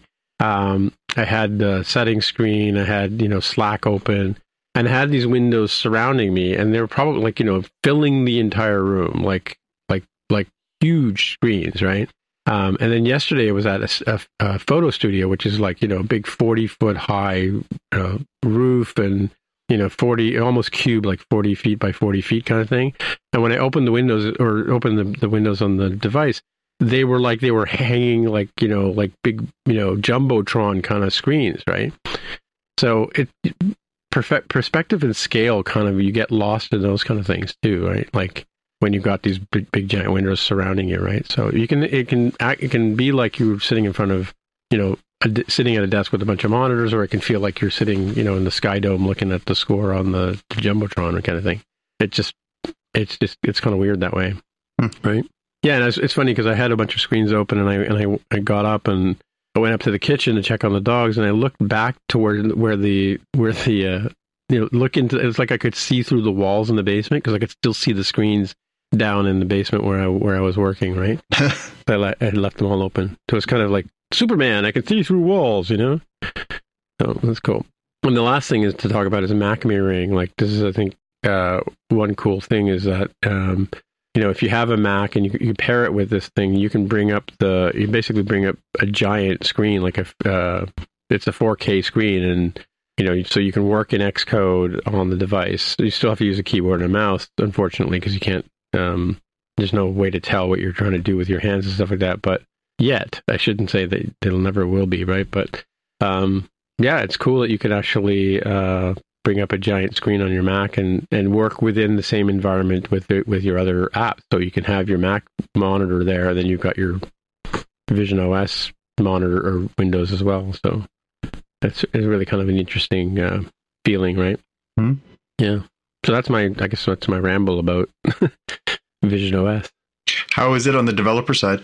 Uh, it's pretty good. I mean, like like from the point of view, like I said, the the the thing that's different is that is the sense of scale. You don't get the sense of scale with with uh, uh, reality, like in the simulator. Simulator, you're looking at a two dimensional image of a of a of a room, right? And you can put things around the room. You can move them back and forth and stuff like that, but you really don't get the sense of scale until you actually do it in the real world, as it were, right? So, one of the apps I'm working on for this for the Kodeco course is I, I wanted to figure out how to teach people how to take a, make a ball and then throw the ball, right? Um, and so instead of doing a basketball hoop, I thought I would because we're geeks. I decided to do a Quidditch hoop, right? Um, so you basically throw the ball through the Quidditch hoop, and and when I was at the photo studio yesterday, because my house, as you know, is cluttered and there's like nowhere. Where would I put a Quidditch hoop here, right? um, you know, so it's like 20 feet high kind of thing, right? And and uh, so I was in. So when I was in the photo studio yesterday, before I left, I said, "Well, let me record this for the for the course." And so yeah, so I've got this you know 20 foot Quidditch hoop, and you take this you know 10 centimeter ball and you throw it through the hoop, and you know cheering and things like that when you score, right? So Hmm. using spatial audio for the cheer. Does it feel? I guess that the gaming part is something that I'm curious about. You know, we we talk about again disruptors, things that are are unique. The Wii, right? The Wii was was a changer. It was it was a paradigm shift in taking what was the sort of experience of having the remote control in your hand and just pressing the buttons to make things happen to actually participating to an extent. You know, you're playing tennis, you're swinging a baseball bat, you're swinging a golf club. Like it, obviously it wasn't perfect technology, but it was a step forward and it's, it's gotten us to where we are today. hmm But I remember doing like batting practice and I remember playing tennis and I remember boxing and all those sort of Wii sports games and just some of those things. And it always felt a little hollow just because, you know, you, the interactions are a little like you're, you're whiffing into nothingness and stuff like that. What do you think about this as like a game tool, as a, as, as a gaming device? Is it going to you know, my, my, my daughter and I were talking about it the day after uh, after you let us have our demo, and Mhm. I said, you know, what would you think if they were able to get something like Epic Games or Steam or something like that on a device like that? And she said, I can't imagine they would let that happen, but uh, you know, it, would that be a cool experience? I don't know. I don't know. She was saying it would have to be incredibly reactive for gamers to, to want to use it, right? That's that's the challenge is that so much of gaming, especially PC gaming and and computer gaming and online gaming is response time. It's it's those kinds of things have to be like deadly accurate otherwise people will go nuts and throw these things across the room, right? Well, so so imagine this. Like as you're saying this, I'm, I'm getting an, an idea in my head. So I've seen a few videos of, of people with the Vision Pro on with a game controller playing like you know NBA basketball, right?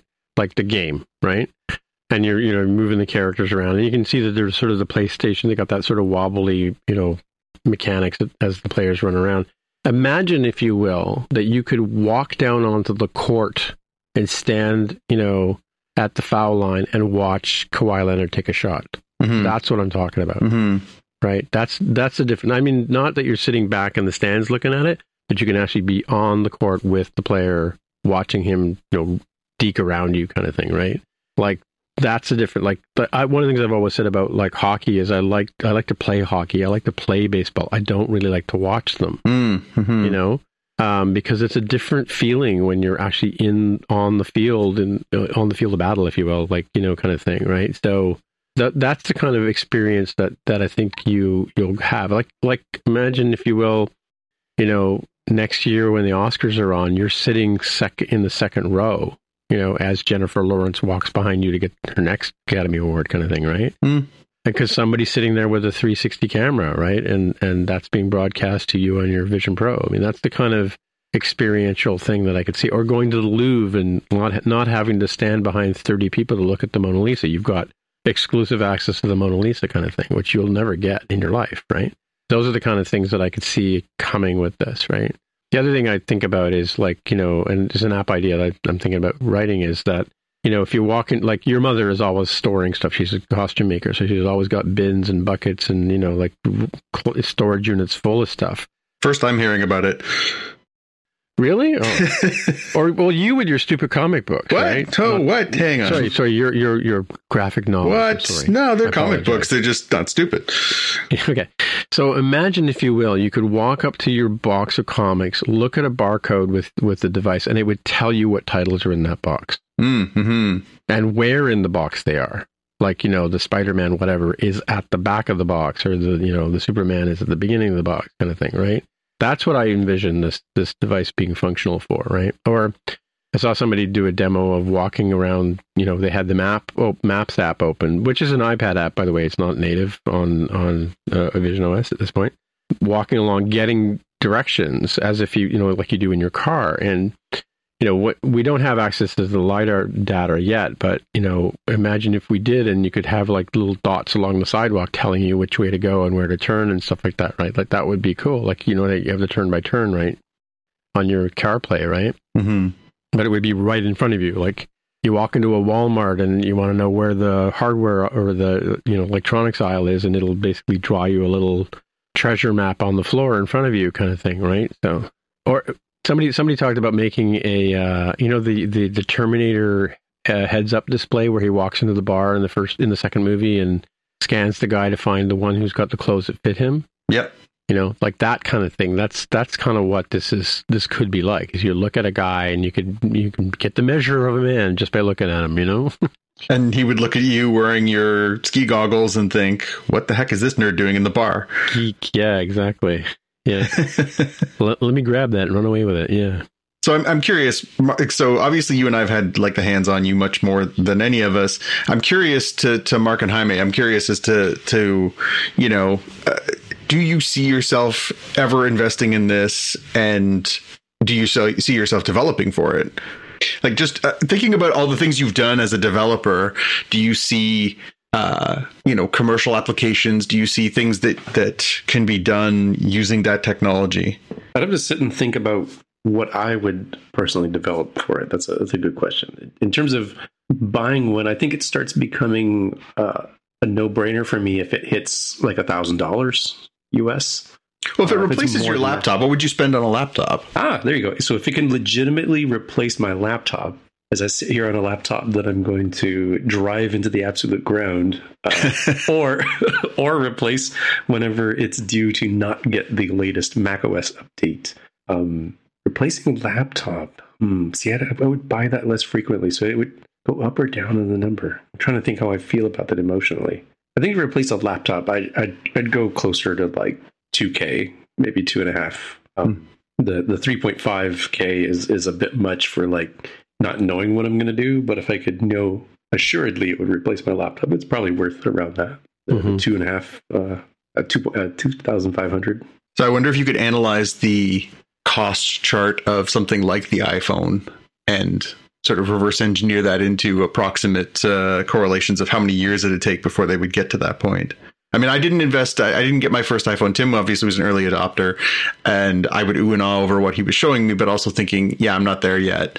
It wasn't until I remember exactly what it was was the iPhone 4, because uh, that was the first one where they the screen quality really improved, and you know when I factored in the costs of everything, and it just made sense. So that was the point at which I got that right. Um, I wonder at what point we'll hit that. Is it is it two years? Is it five years? Is it eight years? Like how how much how much iteration can they do if the if it's still sort of a, a an object for only elite people to use or wealthy people, frankly, for that matter. I mean, this is Apple; they've got money to burn, but how long do they invest in this to get to a price point that it becomes a populist item? Yeah, I guess it really depends on some of the tech that's inside. Uh, some things are going to get ever cheaper, but I don't know about some of the uh, the other pieces. Well, we talked about the Apple car. We joked about it for years and years, right? That that because there was all those rumors about Apple coming out with a car, which again, to me, in the same sense, I couldn't figure out why they were making a phone back in 2005, 2006, right? It just it, it didn't seem to be something that made practical sense. They were like you know computer makers, right? So it, we and we don't know if they've given up on a car or maybe we got the whole car rumor stuff wrong. But yeah, I mean it's it, it, it's hard to say. Like like you know like we talked about this on the show a few episodes ago. I think Mark made the point. This is not for everybody, right? This is just for a very small bubble of people, right? Especially with the amount of quantities they're making. It's kind of like the Mac Studio or the or the Mac Pro. Those are devices that not aren't aren't for everybody, right? But they're but you know businesses that could take advantage of it they will you know they'll buy 20 of them kind of thing right what about you mark what uh, what are your takes on on owning and developing for this? Uh, i'll probably buy one at some point. When that'll happen i don't know. Um, i definitely want to watch it a bit to see where it goes and what happens with it. Uh, developing for it? Yeah that all it depends a lot. It, it really just depends on where the tech goes. I, I can't say one way or the other right now. Uh, it's it, it's hard to know what the killer app for this is going to be. Mm-hmm. Uh, and, and if unless it is the app, the laptop replacement, uh, which is possible, but but I think it's going to be a while before that happens. Uh, getting the cost down is going to be harder maybe than we think because if you think about what, what are the costs, the silicon cost is nothing. Mm-hmm. The the uh, the optics are going to be a, a pretty big part. Optics don't go down in price really, um, right? Because you still have to machine those lenses pretty precisely. Uh, do, you so lenses, do you think the lens is more expensive than the actual LED, like these micro LEDs? LEDs are cheap. The micro LED, yeah, yeah, yeah. No, silicon okay. is cheap. Now the the silicon in the package and everything, um, that might that might be a few bucks, but hmm. but and there's a microprocessor in there that's probably a few hundred bucks. Right. But but um, yeah, I don't know. I don't know. Yeah, I think that the the killer app is really a great question mark. What what would be the thing they could put on there that would make people go, "Oh my god"? I mean, I like the idea. Uh, so I was an, an adopter of 3D home technology. I had a 3D TV.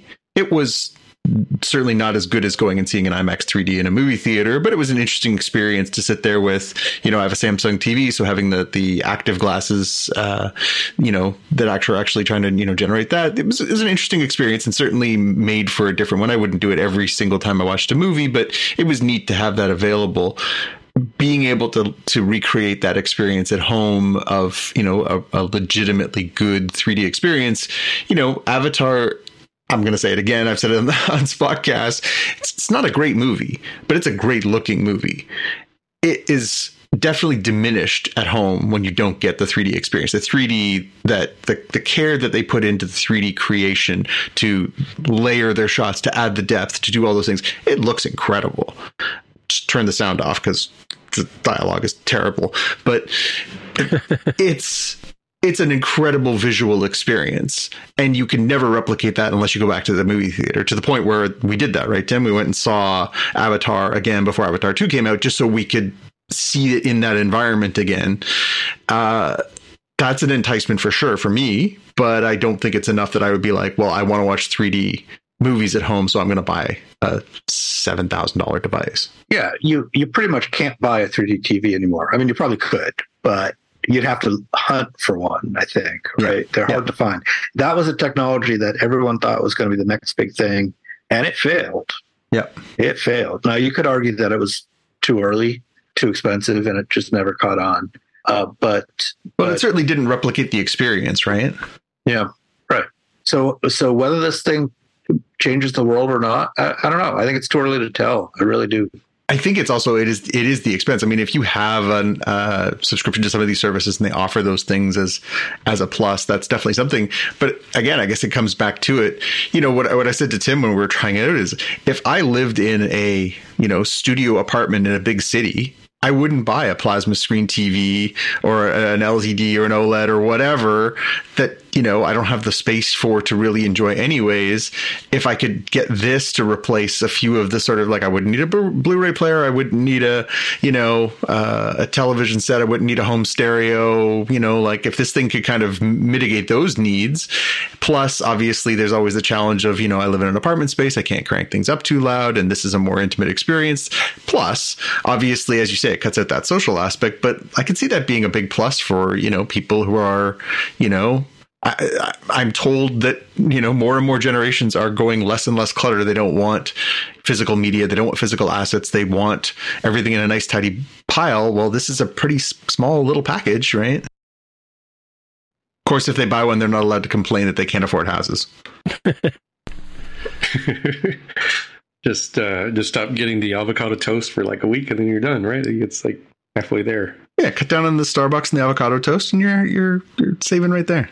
So so let's let's say these things do kind of take off in the next couple of years, but the price point price point stays about the same. Maybe it comes down a little bit, but the technology gets a lot better, right? So that gets that that makes it more interesting for for a lot of people. Do you think the average family of four is going to buy four, or are they going to buy one and share it? I mean, the average family, there's no way, right? You're talking about basically right. half of a family's income for a year to buy four of them. Right, right.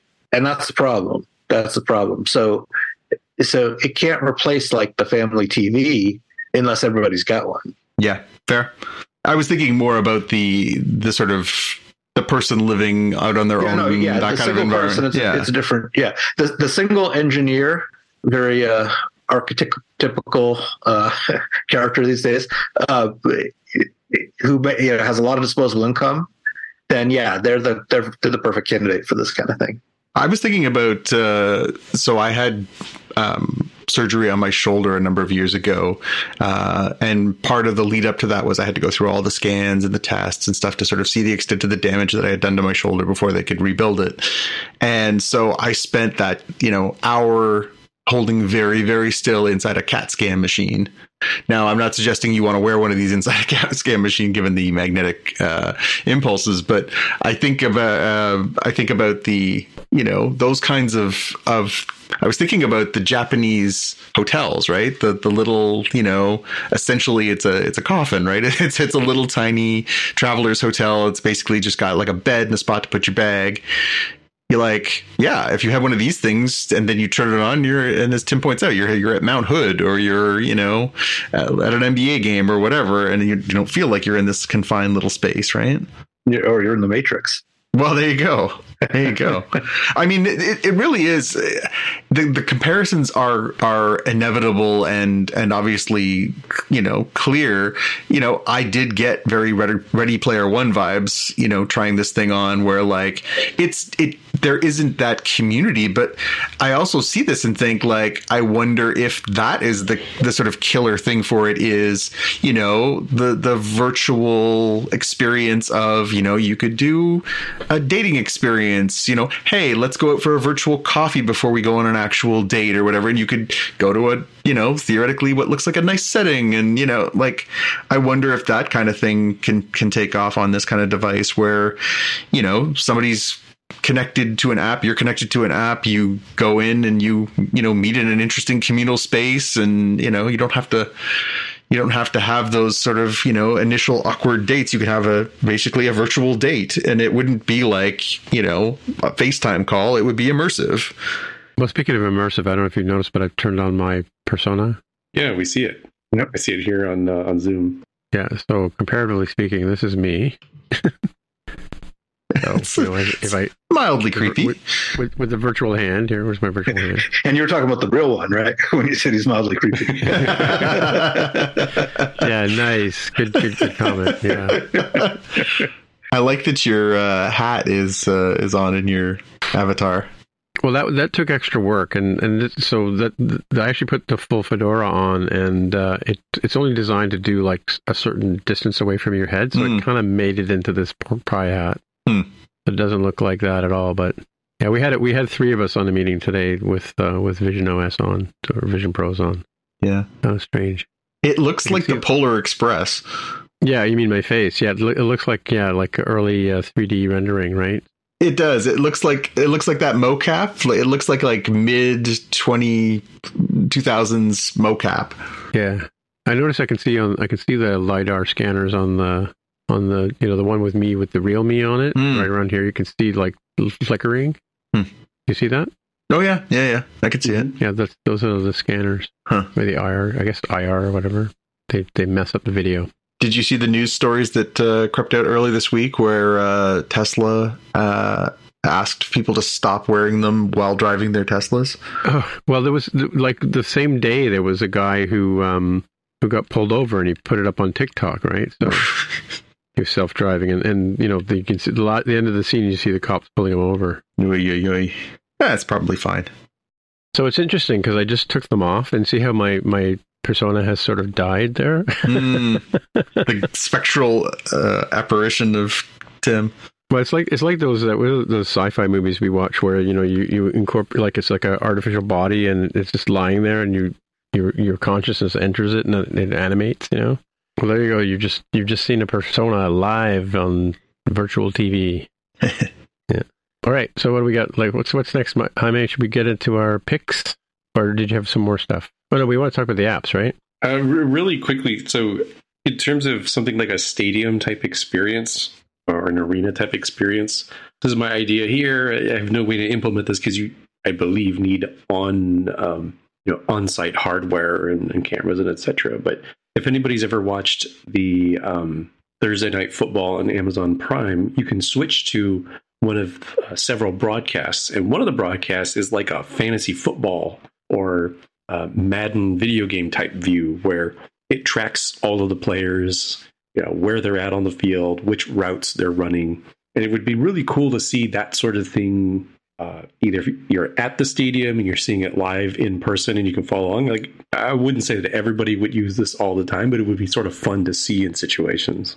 And likewise, if you can't make it to the stadium, it sure would be nice to have the uh, Google Maps view kind of camera thing that was there, and then you can be virtually there in like a really good seat, and then see the stadium or arena type stuff that other people were talking about. So this, I think, opens some opportunity for like, you know, how can you blend things together when you have a device that can do more and interface in, in newer ways. Yeah, it's it's funny you mentioned that. Like one of the things that occurred to me, and uh, Tim showed us the demo of, uh, and he mentioned the Alicia Keys uh, video that they've made. So it's shot so that you essentially feel like you're standing off to the side or sitting off to the side in a recording studio. She's sitting behind a grand piano, uh, and she's speaking to you and looking into the camera. And when she gets up and moves around, she feels like she's walking right towards you. I think the one thing about that is that you know, you think about experiential things. That's kind of the thing that's been a little bit um, lacking in online experiences. You know, you can tune in on YouTube and watch a concert live. You can watch a sporting event live on TV, or you can watch it on on a computer. But to have it be that immersive experience, as Tim said, to to have somebody who's got the the setup and is sitting in the front row of the Oscars or sitting on the front row, you know, next to Jack Nicholson at the Lakers game, or to have somebody who's at the front row of a concert, the, the Taylor Swift uh, Eras tour that has been such a hot ticket, to not just see it but to feel like you are in it, uh, would be incredible. And would really, I think, again, be a game changing immersive enjoyable experience if they can move the needle on that so that you are more active and less passive in those experiences i think that that's that again now we're talking now we're talking about something that's that's game changing Yeah, I think it's like the two thousand dollars sit at the front of the concert ticket Yeah. kind of thing. Like yeah that. absolutely you know, if if like if two hundred people could could you know have that experience for less money, they you know, I mean, maybe concert tickets prices can come down a bit, you know, kind of thing. Or like you like you said, being able to go to like a Stanley Cup playoff game or an NFL, NFL football game and not have to suffer. other than I guess you know tailgating and all that kind of stuff is the fun stuff, right? But Yeah, I'm not saying it's going to replace those experiences, but A, not everyone can afford those, obviously. And B, you know, I, can't go see a Seattle Kraken game live, but I could, if I knew that I could fire up the app, go to the NHL app, fire it up, see what games are on, and be like, oh, they've got a live, you know, uh, you know apple vision version of this game. I can actually sit down and be you know sitting at the blue line being able to watch just like somebody who's got a front row ticket. That's very different than watching a game on tv and you know yeah of course it's not going to replace the you know the experience of actually being on the ice but it pretty darned immersive and very much more intriguing than than just a passive one right right. So, Jaime, do you want to bring up the the uh, article about the apps? Yeah, there's a couple lists, and as I mentioned, I can only live vicariously through you folks who actually own these. But there's a TechCrunch article on uh, entitled "Apple Vision Pro." Here are the first apps you should download. And then on the interwebs, uh, around launch day of the Vision Pro, uh, this person named Donovan had Donovan's Vision blog, and here's their own view of uh, worthy or worthwhile, or perhaps even just a pure listing of things that were available specifically for the Vision Pro. Yeah, no. So a couple of things I can I can talk about. Like for, the first thing is, is I had to use an American. I have an American Apple ID, and I had to buy some credit when I was in the states to, to download some apps. So there's a limit to what I can actually try out. Um, but I have tried RuneStone on iOS. I haven't tried it on here yet.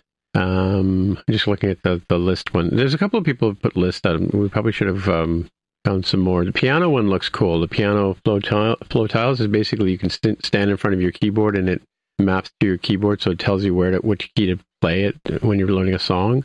That looks kind of cool. Um, the PGA Tour one is interesting. The MLB one looks pretty good. I'm not a baseball fan, but it looks cool to me. Um, Crunchyroll, obviously, for that's for the anime, right? Um, the Disney Plus out, Disney Plus app is definitely worthwhile getting because they've, if you have a Disney Plus account, there's I think there's about 15 3D movies that you know like like the Marvels and all the way back to some end, like think Endgame's on there, a few other, uh, of course, the two Avatar movies, like I mentioned before. That's kind of a cool app to have. I did because based on this list, Jaime, I downloaded uh, the one that broadcasts your phone to your. Um, see, like, and it's funny because like, oh, Mercury Weather. That's Mercury Weather is by some friends of mine in um, in Vancouver, Malin and um, Kai. Um, they that's a pretty cool one. Night Sky is apparently really neat. That's the one with the where you see the stars in the sky above you. yeah i have that for my ios Yeah, I haven't tried that one. Widgetsmith, I, I downloaded that one. The other one, the other one is one of my picks, but I'll talk about it in a minute. Um, no, I mean the one that compares to Widgetsmith. Apparently, you can make widgets with it, so that's kind of cool. Cut the rope. I haven't tried that one yet, but that's a that was a, a great game we game we loved playing on iPad. The whole family, right? Um, but what's the one that begins with a B? But it basically lets you stream your, your phone to you put a, an app on your phone and you broadcast it to the to the uh, Vision Pro, and then you can you can't navigate the phone, but you you know you can see what the phone is doing. It's again, as I said, the pass through video is is not the best. So being able to see what's on the screen of your phone uh, a little crisper, clearer is better. And then looking at the um, looking at the um, TechCrunch article, Apple TV obviously is a good app to have. Disney Plus, I can um, say that's a good one. Amazon Prime, I think, is still the iPad version. It's not. I didn't find a native version of that. Again, the same thing with the sports. I'm not a sports guy, so I'm the wrong guy to ask for that. So the Juno for YouTube. Well, so my pick is is a friend of mine. He's young young uh, developer. He's like 15 years old. He's in third year high school. Is that right? Maybe 17. I don't know. Um, his name's Morris Richmond. He wrote Vision Tube, which is uh, basically a YouTube replacement. You know, um, and Juno is is also a YouTube replacement as well. But So I how does it work as a replacement? Does it essentially draw the same content but in a different Yeah. way? Yeah, it's just just just presented in a different way. I think there's some sort of API that you can use, or, or I think it's probably just grabbing the um, the URLs and just rendering the the because that's all that's all YouTube is. It's just showing you you put in the URL and it shows plays the video for you, right? Right. So, Yeah. um, it obviously doesn't have all the, the back end publishing stuff, but uh, And I can't talk about. We don't. I don't think we have many cable. I guess Bell and Rogers would be, would be comparative. Is that Xfinity and Verizon and Spectrum TV? Are those? Is that kind of like your cable replacements? I mean, Mark. I'm I'm thinking about this one because it, certainly those are uh, cable providers and, and etc. Um, actually, don't know what you get if you subscribe to something like Spectrum TV, as opposed to having cable television from Spectrum, which is a cable provider, and Xfinity is Comcast. That's a, another one. They're, these are regional. I Mhm. actually don't know, but presumably their viewing experiences of whatever content they have, similar to uh, you know just above, you know things like MLB or Paramount Plus. And then on production, on the productivity side, we've got you know the usual suspects: Keynote, Mail, um, uh, and then of course the, the, all the Microsoft stuff out as well, like the uh, it, very much like the iPad versions. I haven't tried them yet, but but Word, uh, you know, Teams. If you want to put Teams on your device, it's up to you. uh, Fantastical, which is another interesting one. Box is like a drop is like Dropbox, um, but I haven't tried those ones yet. And then I've tried uh, Zoom. I haven't tried WebEx or FaceTime yet. And Slack, of course. Slack is the iPad app, so your mileage will vary there. Yeah, the only browser I guess right now is Safari. Interesting, or according to this list, right? And I haven't put Discord on my my on my Vision Pro. I may never put that on. um, the Lego Lego's Builder Journey is supposed to be really good. That's uh, that's um, written in Unity apparently. Hmm. It looks really interesting. You, you know, put together Lego stuff. Oh, I just got the N- NBA 4, 4 2K4 2K24. I don't know what that is. Arcade edition. Yeah, 2K24 would be the newest version of NBA 2K. Yeah, yeah. I I stumbled across an arcade app, but I don't have an arcade subscription on uh, my American account. Hmm. Um, Carrot Weather is like well known for weather. Lightroom, Firefly. Yeah, I haven't, haven't tried those ones yet, but probably give them a shot. At least uh, Firefly. That's the AI. So, Right. having actually had some hands on experience with it for a few days, do you also see yourself, like, is your brain percolating with see a need, fill a need? Yeah, a few of them. I mean, obviously, the app that I did write is something that I've been using, like a you know, like a, I mean, like call it dog fooding your own app kind of thing. Um, so that's I, I use it probably every couple of days. So, um, so what do you got for picks, Jaime? Mine was uh, a Cult of Mac article. Um, it's not today in Apple history because this was from March 6th of 2023, but it just felt sort of timely that this made its way back onto the interwebs uh, the day of uh, March 6, 2008, when folks were able to build apps for the iPhone in an official way and distribute applications. And just sort of looking back at Steve Jobs covering that and the uh, you know, here's the cut that you're going to get. Here is the restrictions, like you know, no scam apps, you know, no no naughty apps, that sort of thing. And it just sort of uh, felt a little bit nostalgic, but also like, oh, we could be hypothetically in the early days of that sort of thing with the Vision Pro and its own uh, app store and, and new things that people are going to be able to make. Jaime, I you raise a good point. It's something we didn't really talk about. Obviously, Apple controls its apps pretty stringently, but one of the drivers of technology has always been pornography. Mm-hmm. It- you know, it helped usher in the home video era. It certainly helped drive the internet. Uh, is there an application for this for the adult world, No, or will Apple be like, absolutely not? Apple's restricting porn, porn on. That's one of the one of the. I, I think officially no, but from a will somebody find a way to jailbreak these? And and then you get into really you, you know ethically questionable areas like uh, as we sit here in this uh, let's call it the second week of February 2024 one of the big news items out there for this generative AI world is like oh there's like Taylor Swift deepfake pornography. And it's like well hop skip and a jump away from like why don't I jailbreak my Vision Pro and then have this and then you sort of connect the dots right? Like those are the sorts of things we will have to start dealing with as a as a society. Of like what what does it mean when you have that sort of stuff?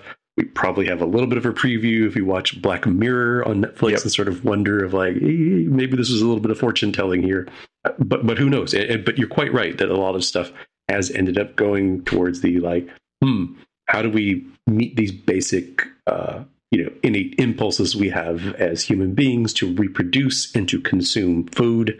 I bet you there'd be some really cool uh, Good Eats or uh, Gordon Ramsay or Food Network type material type stuff also on the Vision Pro. Or hey, follow along. Gordon Ramsay's got this thing strapped to his head. He's going to cook, and like you can watch and see do the same thing too, right? Follow Yeah. along with your kitchen. Like those sorts of things are like you you could hypothetically do it now. You you could duct tape uh, a, phone or an iPad to your face in some way that you'd be able to do, but this would be much more immersive and, and a more logical way to do it. So uh, there's a lot of pros and cons coming along, I think, here for this. Yeah. Yeah. I mean, even just thinking about, you know, could somebody not using an app, but using a website, you know, create content that is formatted for this kind of a device so that even if you just go to their website, you get a, a different experience. I, I'm just wondering, uh, as I say, the day was it, uh, there's a joke from a comedy uh, album that I listened to years ago where somebody said, you know, the day that you can sit in your easy chair and, you know, crack open a beer and strap on your VR goggles and have, you know, a supermodel come over and, and give you a visit is the day that we all just decline as a society. Well, nobody will leave the house, you know. The, this could has the potential to be a really immersive experience that way, right? Yeah, that's true. That's true. I mean, it's it's not, it, it, especially with the hand gesturing, if you'll pardon the pun. Uh, it's a bit of a different experience than you know, like uh, um, a MetaQuest or something like that, where you've got you know your hands have got these devices and you have to use those to move around. Over here, you know, if it's all gesture based, yeah, I don't know. To me, it just seems like that industry is so inventive as far as trying to get people into the next thing. I wonder if if uh, they're already plotting the next thing for that. Yeah, I got a couple of things. I mentioned them earlier. Uh, Vision Tube by Morris Richman is uh, a YouTube uh, clone. Um, again, he's a third year. I don't know how you say it in the state in the states. Third year student in high school. Um, and then uh, another friend, uh, Frank Foster. He I think he's involved with the iOS uh, happy hour community. He wrote a little utility. Uh, one of the things about the Vision OS that's kind of weird is there's no ever present status bar, right? So there's no date. You can't look at your battery. You can't look at the date and time kind of thing. So he wrote this little utility window that shows exactly that stuff, the volume of your whatever media you got playing, what's whatever's queued up in your Apple Music app, and the time and how much charge you have in your battery. Which the battery charge is, a, is an important thing on this because yes, it, it really does last two hours. So depending on what you're doing, it uh, can be a problem. The archive is something that uh, crosses over into both uh, Spotcast and uh, in our worlds, and that is uh, the Roddenberry archive, right? So it's um, a bunch of uh, some films about Roddenberry. There's uh, you can have virtual um, bridges of all of the various enterprises and Excelsior, and um, you can check out all the variations of all the enterprise. Um, you know, all the way from the first one all the way up to Enterprise J. Um, see what the bridge looked like. You know, see what ten forward looks like. Um, that's kind of cool. And as well as uh, from the movie point of view, Disney Disney has this thing where you can sit in the Disney theater, or you can um, you can watch the, like have the screen just floating in front of you like any other, any other app, or you could sit in the theater like as if you're sitting in a, in a theater with plush seats and popcorn and stuff. Uh, and the IMAX app, which I mentioned uh, before as well. So when you open it, it opens in the ratio of an IMAX movie, and uh, there's only four movies in it right now. The one is free, and I think it's uh, um, it's called A Beautiful Planet. I think I might have it on IMAX somewhere, and uh, narrated by um, what's her name, Jennifer from Catching Fire, um, Hunger Games. Jennifer, Lawrence. Yeah, her that one, and um, so that one's free, but there's other ones you can rent in there. So I, I suspect that they're going to have more movie titles available in the future. But that's kind of like you're sitting in a. You, the environment is you're sitting in in an in a IMAX theater. So it's kind of cool. I watched um, a show on Disney Plus this morning or today um, called Mr. Mercury. I think it is no Miss, Mr. Mercedes. Um, and I watched the first episode uh, just with the device on and I watched a little bit of it, and then I, went and had dinner and came back downstairs and I watched it on my TV. And then I went back and watched it on on the, the Vision Pro, and I got to say, on the Vision Pro, it was a little bit more enjoyable. The one thing I did notice though is there's a bit of lens um, aberrations, like you can see the glass uh, glare on the glass if it's a really dark environment. But Yeah, but it was kind of it was. I think I enjoyed it more off the the the Vision Pro than I did off my TV with my Home Pods and all that kind of stuff. So those are my picks. So Vision Tube, Utility Window, the Archive, and IMAX. Well, I guess that's it for another episode. So, Mark, if people were in touch with you, where would they find you? Mark. Uh, Mark R at smapsoft.com. All right. Um, But, uh, and I may if people want to get in touch with you. I'm on Twitter as at Dev with the Hair. And Jonathan, thanks for coming on the show again. And if people want to get in touch with you, where would they find you? You can always find me on uh, YouTube at youtube.com slash at JPK, or you can find me on the socials on uh, X or Instagram as at JPK News. And aren't you on some sort of podcast as well? Um, I do. I do a couple of podcasts. Uh, one, one of which I get paid for. Um, uh, I do a great one called Spotcast with two cool guys, and uh, also, if you really want to re- learn learn lots about Canadian healthcare, I endorse the Canadian Health Information Podcast and also the Balado d'information sur la santé au Canada, which I also produce. All right, my name is Tim Mitra, T I M M I T R A, on the Twitter machine, the Mastodon machine, the Vision Pro machine, and all the other things. So until next time, see you in the future. Bye. Hi. Bye. Bye. This has been another episode of the More Than Just Code podcast. If you want to find out more about the show, you can visit the More Than Just Code website at mtjc.fm. There you can find a summary and show notes of each episode. We list links to the apps, code, and news that we mentioned on the show. If you like the podcast, tell your friends. Please leave a comment on the website, and if you can, please write a review on iTunes. And please recommend us in your favorite podcatcher. All of these things help others find out about the show. We really appreciate your help with spreading the word. We're also on Twitter, Facebook, and Instagram. We'd love to hear from you. So use the hashtag AskMTJC. Once again, the podcast Twitter account is at MTJC underscore podcast.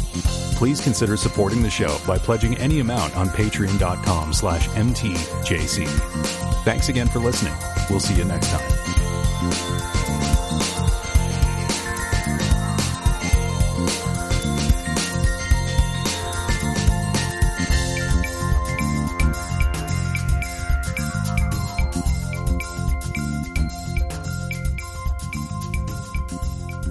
All right.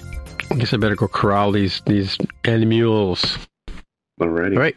Somebody thought the second dog was a good idea, right? Yeah. Well, it is a good idea. It's just the, the first six months, six, eight months are always a challenge. Yep. Yeah. These things are sent to try us, right?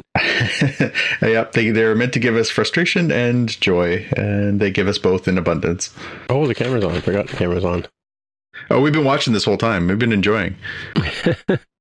Right. Good job. You, you didn't see the part where I threw the dog out the back door, did you? no, we just like disappear up the stairs.